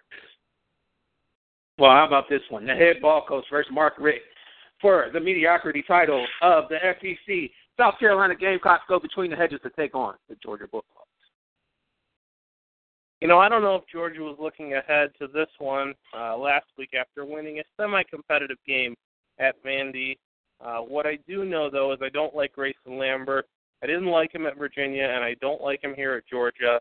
In fact, Phil Steele had Brice Ramsey as his starter for this Bulldog team at the beginning of the year, uh, and I think he was on point. I feel like he'd be a be- much better choice uh, if uh, they were going with him at the quarterback position. That said, South Carolina has nothing to be excited about. They're starting a backup quarterback, and they're defense that struggled to get stops against uh, the Tar Heels in Week One. That said, Nick Chubb, the offensive line of the Bulldogs, are probably just too much. I like Georgia to win, uh, and I won't personally play it, uh, but would lean South Carolina plus 17, just because laying 17 is a lot of points uh, for a team who will score most of or who will run most of their offense uh, on the ground running the football. Yeah, and I think you uh, lead into something there. Uh, Georgia just has more talent at this point, and especially in the running game, they're going to be able to just pretty much manhandle uh, South Carolina without having to worry about throwing the ball around too much. Uh, I, I would look towards this under. Uh, both these teams, especially Georgia, they're going to be calling plays that are going to be conducive to running clock, and that's what you're looking for. Uh, so, but as far as a winner, it's an obvious pick for me in Georgia right now. But that doesn't mean that they're not going to blow a game they should win down the road. Oh, they're going to blow a lot of games, but it won't be this one. The Bulldogs get some get back after those beat downs and choke jobs against the Gamecocks of years past. So uh, I, I I feel bad. Uh, Perry Orth should know the one job, and the one job only he has to do as quarterback stepping in for Connor Mitch in the Gamecocks is get the ball to Pharaoh Brown. Uh, if he does that, they have a fighting chance, but they don't have the defense to stop Nick Chubb and look for him to continue that consecutive 100-yard game streak that he has going from last year.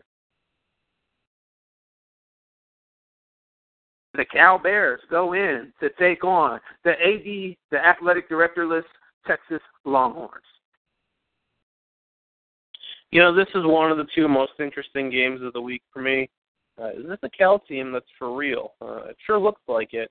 They dominated San Diego State on both sides of the ball last week. Uh, and Texas, you know, you wonder if they're going to open up the offense for Jerrod Heard. They had 42 points last week, but they did it on only uh, 277 yards of total offense. Uh, in fact, they lost the total yardage battle to Rice, uh, 462 to 277. Uh, I feel like Cal wins. I really like them at the opener of uh, minus three and a half, uh, but now the betting market has opened them up as a seven-point favorite, uh, and I just can't lay that price with the game in Austin.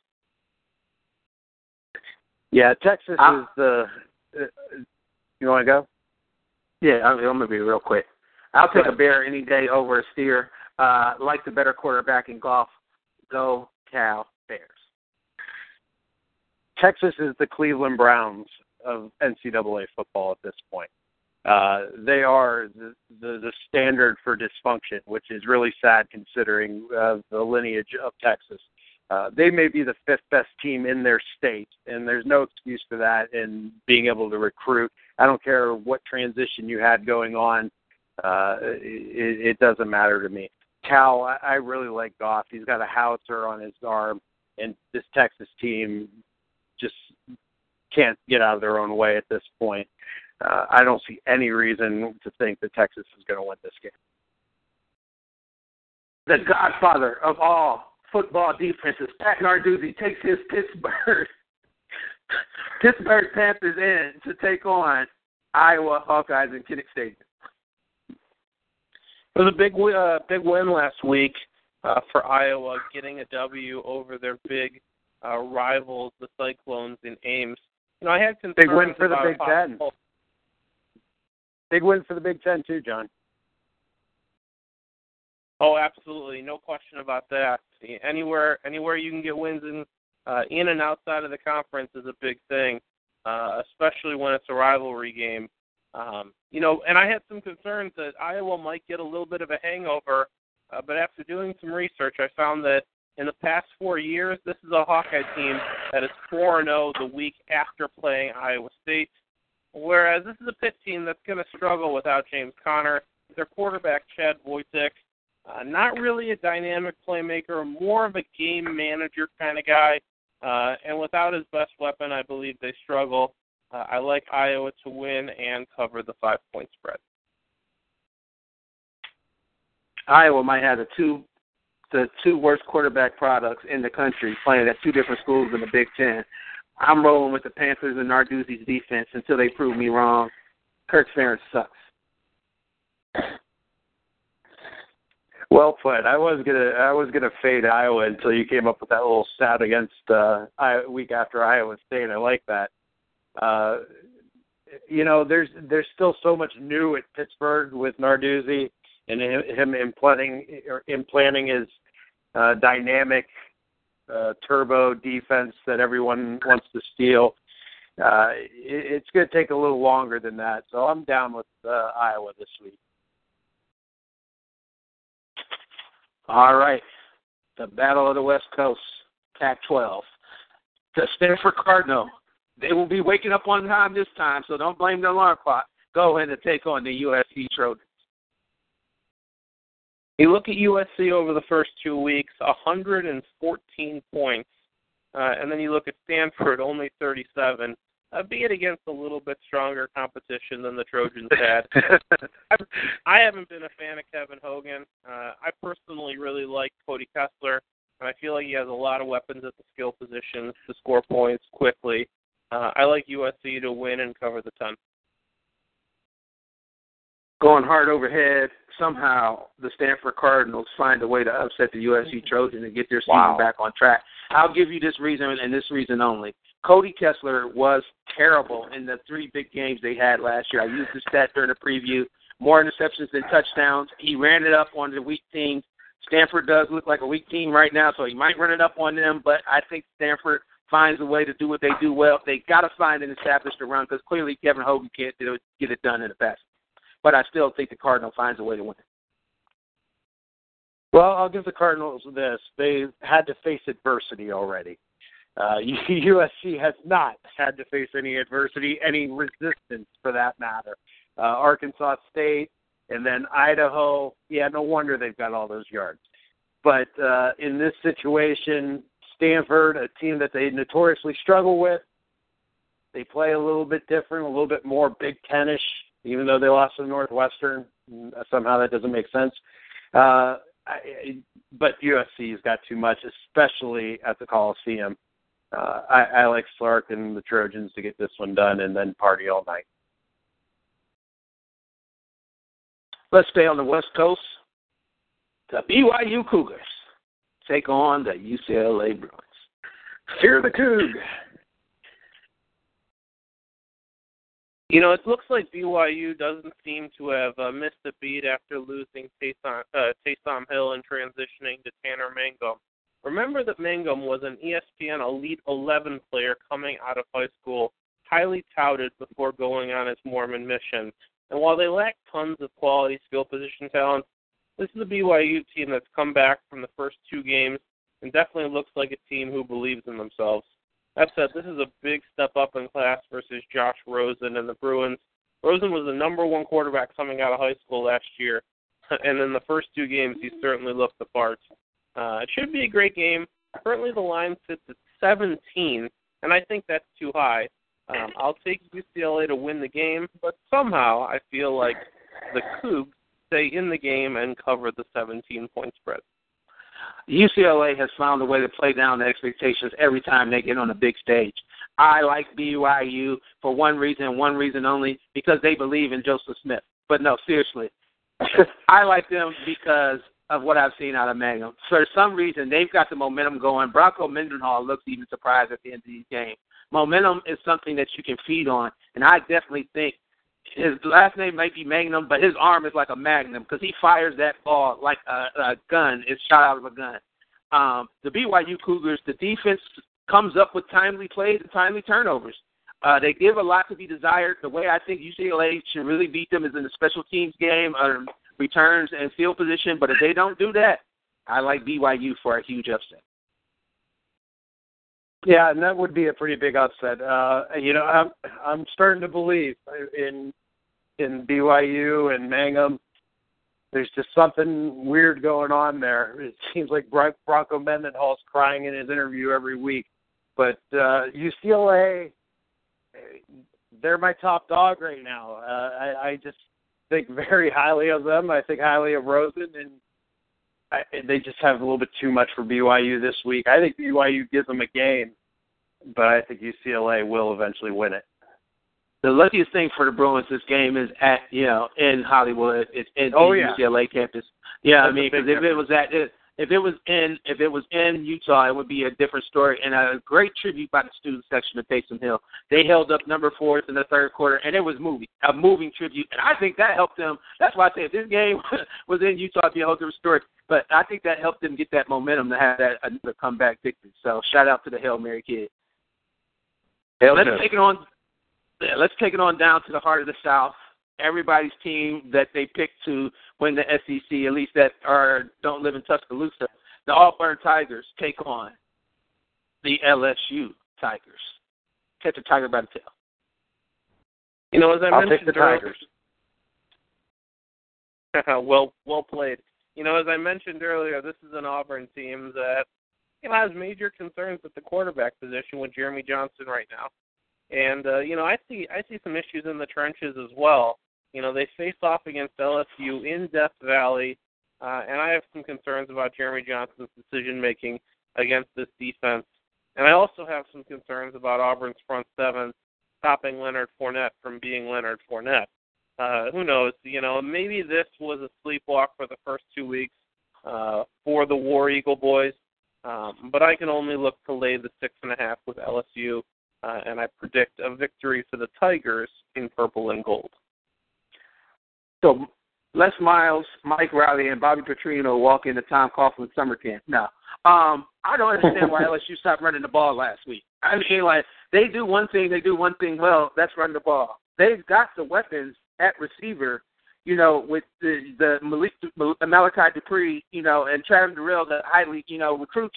But run the ball with from that. You don't have a good quarterback. You ain't had a good quarterback in ten years. You know, so it doesn't matter. Let me take that. It hasn't been ten years. I forget. My man Jamarcus Russell down there was slinging it around, but they haven't had a good quarterback. So Jamarcus Russell down there in the bite. So I don't understand what they're trying to prove. I don't understand what Les Miles is trying to prove. Um, until they can find it, this game is going to come down to who's not the worst quarterback on the field, basically, because they both know each other very well. I don't think uh, Auburn's defense is as good as LSU, but it's not going to really matter if they're turning the ball over. So it's going to be a war of attrition. It's going to be an old-fashioned SEC game. These SEC games remind me of Mayweather fights. Everybody hugs too much, and there's not enough scoring. So uh, I like the LSU Tigers to escape from Auburn. that was a good one. Uh, you, you, LSU, I've got some major concerns with them after the second half in uh, Stark Vegas, but Auburn looked like Dodd sleeping at home against Jacksonville State. So this is really the SEC, like the the microcosm of what the SEC is here. Bad quarterback play, power running game for LSU, some defenses that are good at times, have the talent in the world. Something's got to give. I'm going to give the edge to Leonard Fournette and being at home, and LSU wins. Well, we got the other prime time matchup in the SEC, and this is the big one. You got Ole Miss, who hasn't stopped scoring either since the first two games of the season, putting up the most points of any team, with 70 plus, both back-to-back weeks, going into Tuscaloosa to take on the Crimson Tide. See, you said it, man. 149 points in the first two games. Uh, and not only that, they're averaging 634 yards. And I like Alabama's defense. Phil Steele rated them uh, his number one in the country. Uh, but they're in for a real test this week against the Rebs.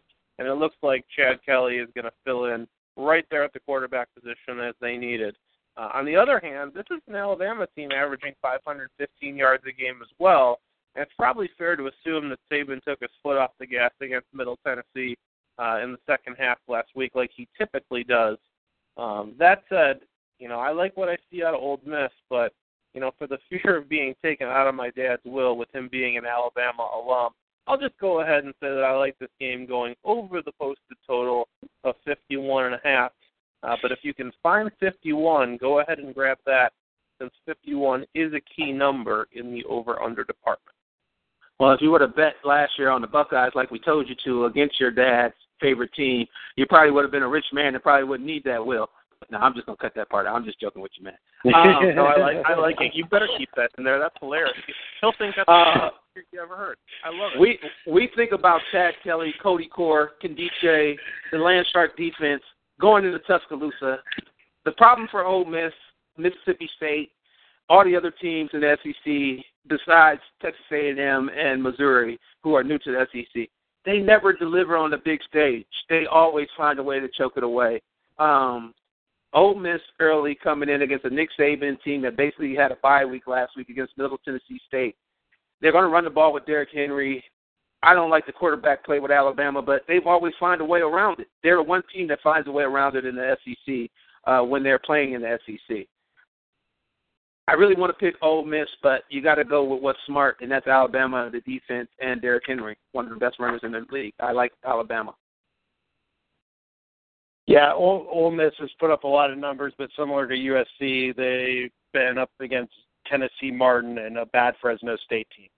Uh, on the flip hand, Alabama has already played Wisconsin, a pretty formidable opponent, um, with no jokes being made. I, I just think at night at Tuscaloosa, the talent is so much better on the Alabama defensive side. I think that they can, can at least get some stops on Mississippi. And like I said, Mississippi hasn't been tested in the least so far, and they're definitely going to get some resistance this Saturday night. I think Alabama. If Alabama's secondary play is what it needs to be and what it usually is, they will definitely win the game. That's one thing I think. Um, you do want to pick Ole Miss, though. Good lord! I mean, I do Hang on want there. to pick them. I- I'll tell you this. This is one point. I won't be shocked if Ole Miss beat uh, uh, Ole Miss. I won't be shocked if Hotty Toddy rolls over the tide, but it will turn the college football world on its ear. That's one thing. So I mean, it will be an exciting week to come back and talk about, gentlemen. All right, that's the week of college football. But let's Nope, get missed on one. how to make. What, You what one. you want to do?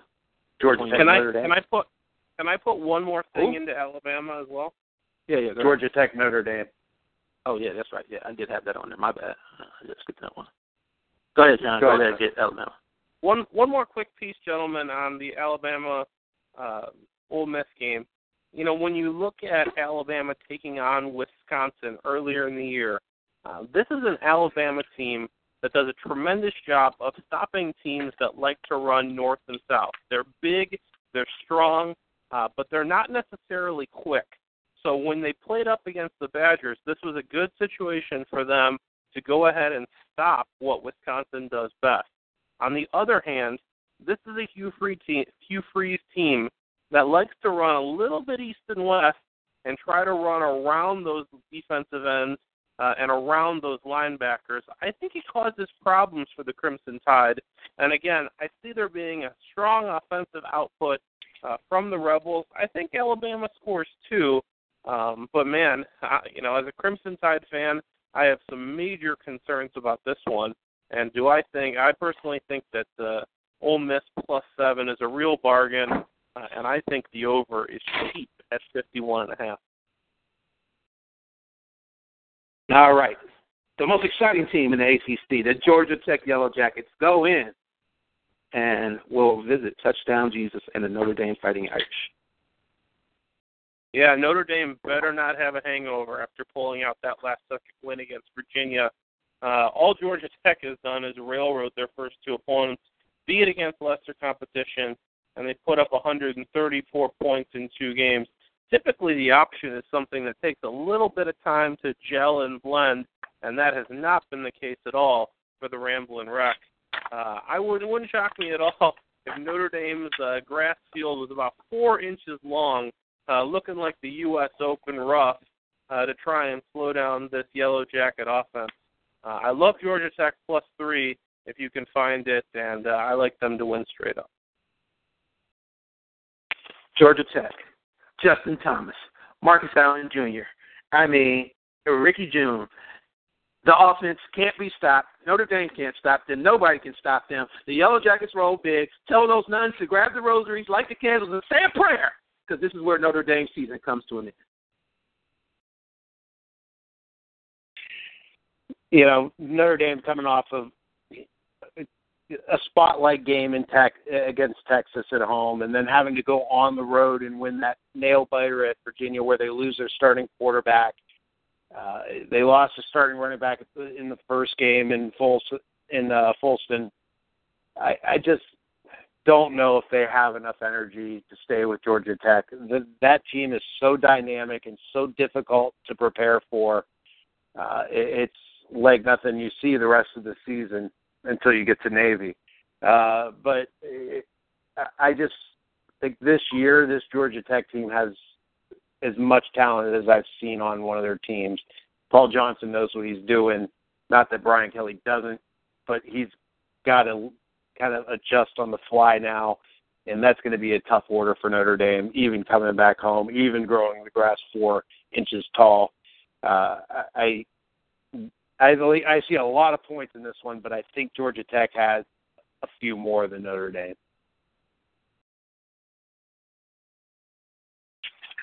All right, we go in the book with Jake and John for this week's best bets. Well, John, we Jake, uh, I didn't. Jake, I didn't know what to prepare for, so I I don't know what you're throwing my direction, but I'm sure I can handle. it. I'm I'm going to basically just throw it out to you for your for your uh um your Under under, the the radar. radar. picks. Yeah. Uh, So uh all right, let me go. So you're here. going to give yours, and then you're going to throw them to me for the under the radar. Yeah, basically. Okay. All right, guys, welcome in the book. I got John here. We pretty much got his opinions on some of the major games going on uh, in college football this week. Uh, for me, I, I like Georgia Tech at minus two and a half. Uh, make sure you can get it under that field goal. That's going to be huge for you. Uh, another another big game out there for us this week uh, is obviously the one at Hottie Toddy, uh, Mississippi Notre Dame or Mississippi Alabama. I, I think Mississippi is going to be able to hang in that seven point margin. Uh, I, I do like your overplay as well on that. Uh, and then BYU UCLA. As much as I like UCLA, this BYU team has something going for it, and I think they they can stay within that 17 point margin that we're looking at, even at UCLA. So if you can get 17 uh, for sure, I like BYU. Even if it dips under there, a half a point's not going to change my mind. I think BYU's in this game for a good portion of it. Uh, John, what do you got as far as under the radar stuff that maybe not some of these spotlight games? Yeah, and I love this part of the uh, show. It's definitely my favorite as far as finding some uh, opportunities that uh, some may not find. You may have to watch these games on ESPN3 uh, or one of the conference networks, maybe CBS Sports, uh, some of those deeper uh, premium sports channels. But hey, let me give you a couple out there. Really like New Mexico and Arizona State staying under the 65 and a half. I didn't like Mike Bercovici of the Sun Devils last year, and I certainly don't like him this year. I feel like this is a Sun Devil team, gentlemen, uh, that looks like they really miss Jaelen Strong. I think they improve over the year, uh, but this is an offense that uh, is sputtering quite a bit. Uh, did not put up a good showing against uh, last week against Cal Poly, uh, and I feel like playing New Mexico should help get that offense rolling. Uh, but this is too many points, and I don't see the Lobos helping out uh, too much with a pretty solid Sun Devil defense. Uh, so I'll keep this one under the total of 65 and a half. Another one I like is uh, the University of Cincinnati. My Bearcats, my alma mater, uh, minus the 19 against uh, Miami of Ohio out in Oxford. Uh, this is only a game sitting at 19 because the Bearcats lost last week. I know Gunnar Kiel didn't have his best game, uh, but I'm of the opinion that this is a kid who was highly recruited out of high school and has the potential to be, at the very least, a backup quality quarterback uh, at the NFL level. Yes, he threw four picks last week that cost the Bearcats the game, uh, but I don't foresee it happening again, and certainly not to this Red Hawk team. Uh, this is an offense in the Bearcats that can put up points in bunches, and when you have to lay 19 on the road, that's exactly what you want: quick and easy points. I like the Bearcats minus 19. Last one I like is the South Alabama Jaguars plus 17 and a half uh, at the San Diego State Aztecs. I had a bet on San Diego State last week, getting 14. All I heard all uh, summer long was was that this was Rocky Long's best Aztec team, uh, and they were absolutely dominated by UCLA on the offensive side of the ball by that Cal defense. Yes, this is a quality Aztec defense.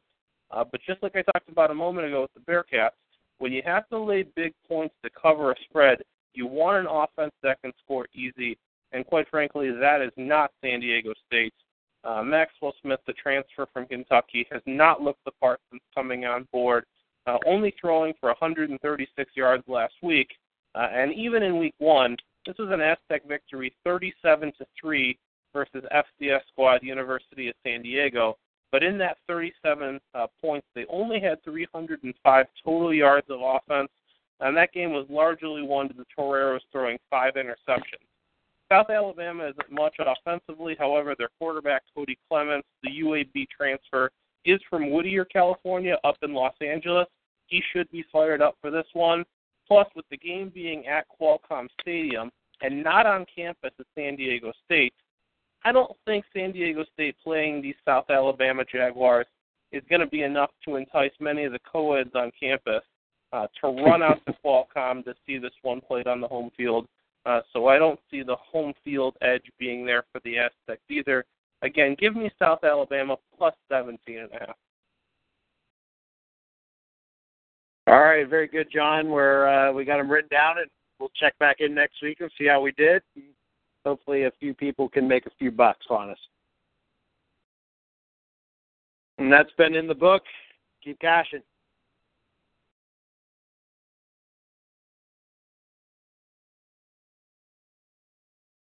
See you with us. Yeah, I was with you. I was just on mute. Week three, we're excited about this slate of games. We'll be talking about it on the next college football podcast. John, you want to sign out? Yes, gentlemen. Again, you can follow me at Cleveland Cos on Twitter. Uh, on Twitter, I love talking college football. Uh, once again, thank you so much for having me on the podcast this week. Uh, it is the highlight to my week every week, and hopefully, I will speak with you soon. Jake, you want to sign out and give us the old promo for the score and there? Yeah, thanks for listening, guys. Thanks for participating on social media. We appreciate everything, every listen. Uh, you can check me out every Friday, 2 to 4, scoreonair.com with an Ohio Bias Live. And uh, look for me on 95.5 The Game, filling in for some hosts and uh, talking on the radio. Well, enjoy your Thursday, Friday, and Saturday of college football. As always, I love the college. I forget something. As always, enjoy your Thursday, Saturday, or, uh, as always, enjoy your Thursday, Friday, and Saturday of college football. That's my phone's dying, so I had to hurry up and uh, tighten that Oh, up. wait. I'll tell you something. Oh, hey. Oh, yeah. As always, go Bucks, undisputed national champions. Oh, wait. Kyle. John, say Auburn versus Louisville. Auburn versus Louisville. Okay. Yeah, we're good then. I can't remember what you said, but you didn't say Auburn. That one, and I wrote it down. I meant to tell you when we had got done, and I got all also, fired up for the I also said Georgia Tech plus three. There, it's Georgia Tech minus three. So can Okay, I I just go ahead and say Oh, we got it right Georgia there, buddy. Tech, Georgia Tech minus the two and a half. Try to avoid the three. Okay. Gentlemen, right. thank you so much. It was good chatting with you again. I am on a cruise with my wife, uh, leaving Thursday through the weekend. Luckily, I do have people uh, in my cabin on the cruise ship. Uh, however, I'm not sure how much internet access I have. Uh, that said, when you guys do post it, I will do my best to retweet uh, and send it to all of my people. I have gotten a few phone calls saying, "Hey, I thought you did that podcast every year," and I said, "You know what? I I reached out. I'm interested in doing it. I'm sure they'll give me a holler at some point." But uh, yeah, I uh, I certainly appreciate it and uh, look forward to continuing it with you guys. Yeah, it'll be Cool. a Thursday morning, so. You good for next Tuesday? Uh, Yeah, does Tuesday yeah, work? I'm it, like I, I, I it's no bullshit, gentlemen. It is the highlight of my week. I spent about an hour preparing my uh picks and um commentary and all that good stuff and uh I I love doing it. So any anytime you guys want to have me on, I'm all for it. Hey, I gotta All right. ask you. Me and, me and D got into it a little bit about CM Punk and MMA. When is he gonna fight? Is he ever? Just, I think I fight? think I think they're going to end up adding him to that Rousey card in December, or he'll be one of the first. He'll probably be either if not that card, it'll be the Luke Rockhold uh, Weidman card in January. So look for him December or January. I think those one of those two cards. So I don't D, think has your opinion changed at all? no, I haven't seen the guy fight. I don't have an opinion. Like I'm indifferent to the dude. Like um, the only thing about that Rousey card is in Australia, so they might not. But it, I don't know. I don't know what kind of. You tell me. What you guys tell me? You think he could sell like draw in Australia?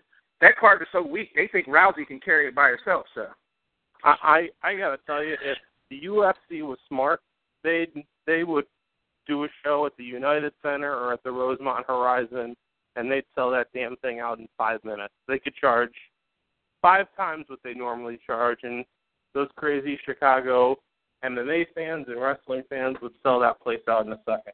They wouldn't even have to put a premier MMA event or a premier uh, championship event on. Obviously, you wouldn't want to put CM Punk out there last, but you could put but see, the thing is, with that, you could do a they could- contender spout. they might do that, but that won't be his first fight. They'll do that and make it like a UFC fight night or something Right. like that.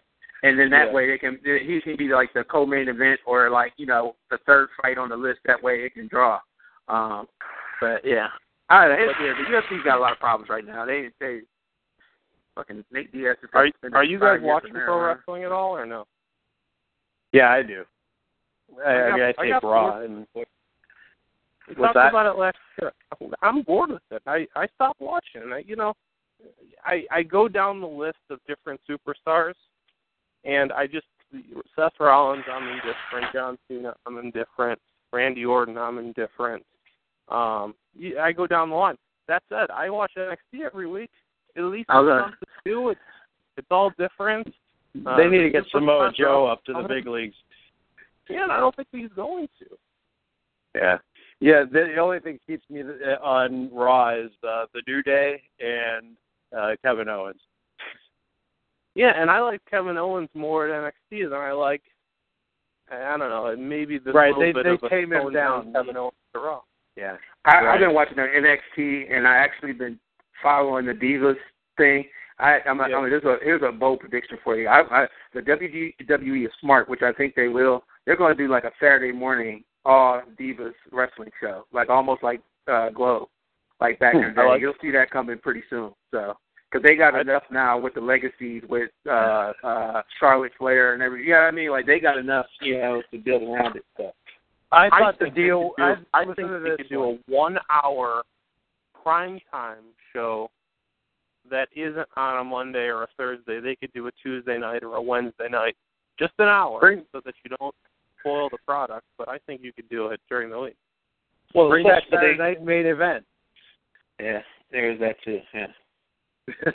I don't know, or they could I- put it on the network and people would watch the shit out of that too. But either way, I thought they were going to do. I thought there was a conspiracy deal where Charlotte was going to beat Nikki Bella in exchange for Ric Flair being okay with John Cena winning 16 titles. But it obviously didn't happen. but I thought And John Cena got a bro and John Cena got a broken nose in the process. Yeah, you know. right. So that didn't work out the way I thought. So hopefully I didn't now John Cena grind- never touches. Rick, Rick, I hope he doesn't touch Ric Flair's. I hope he doesn't go past 16. He's going to get 16. he's going to. You think he's He's going to get 17? Yeah, he's he's in Vince's back pocket. Vince loves that guy. He's done whatever Vince has wanted for the last twelve years or whatever it was, and um he's made Vince so much money that that's that's an inevitable, my man. Well, have you seen these numbers at their live events, their non-TV tapings? They're drawing like 600 people to shows at like Jacksonville, Florida. The product's spoiled. That's what I I'm telling you. Like, it, give me a reason to tune back in, and I'll watch. And it they it's just how many times am I going to see John Cena versus Randy Orton? How many times am I going to see whatever? You know, they had Kevin Owens fight Cena, and uh Owens goes over Cena the first week, and that's or the first match, and I'm like, perfect. And then they bury Owens twice in a row. It's it's like John Cena doesn't need more wins. He that's whatever. I could do this all day. The truth of the matter is, I don't really care, and that's the problem. But um I wanted to ask you guys. No way I can get you both out here for the uh Browns Chargers game, can I? No, I already No, know somebody getting married that weekend out there too. I almost was coming out, so I was thinking about that. Um, I'm so busy with school and everything that I just I I can barely get away from my cousin's uh, wedding in two weeks. Yep, I definitely. That's something I would definitely be looking into here in the future.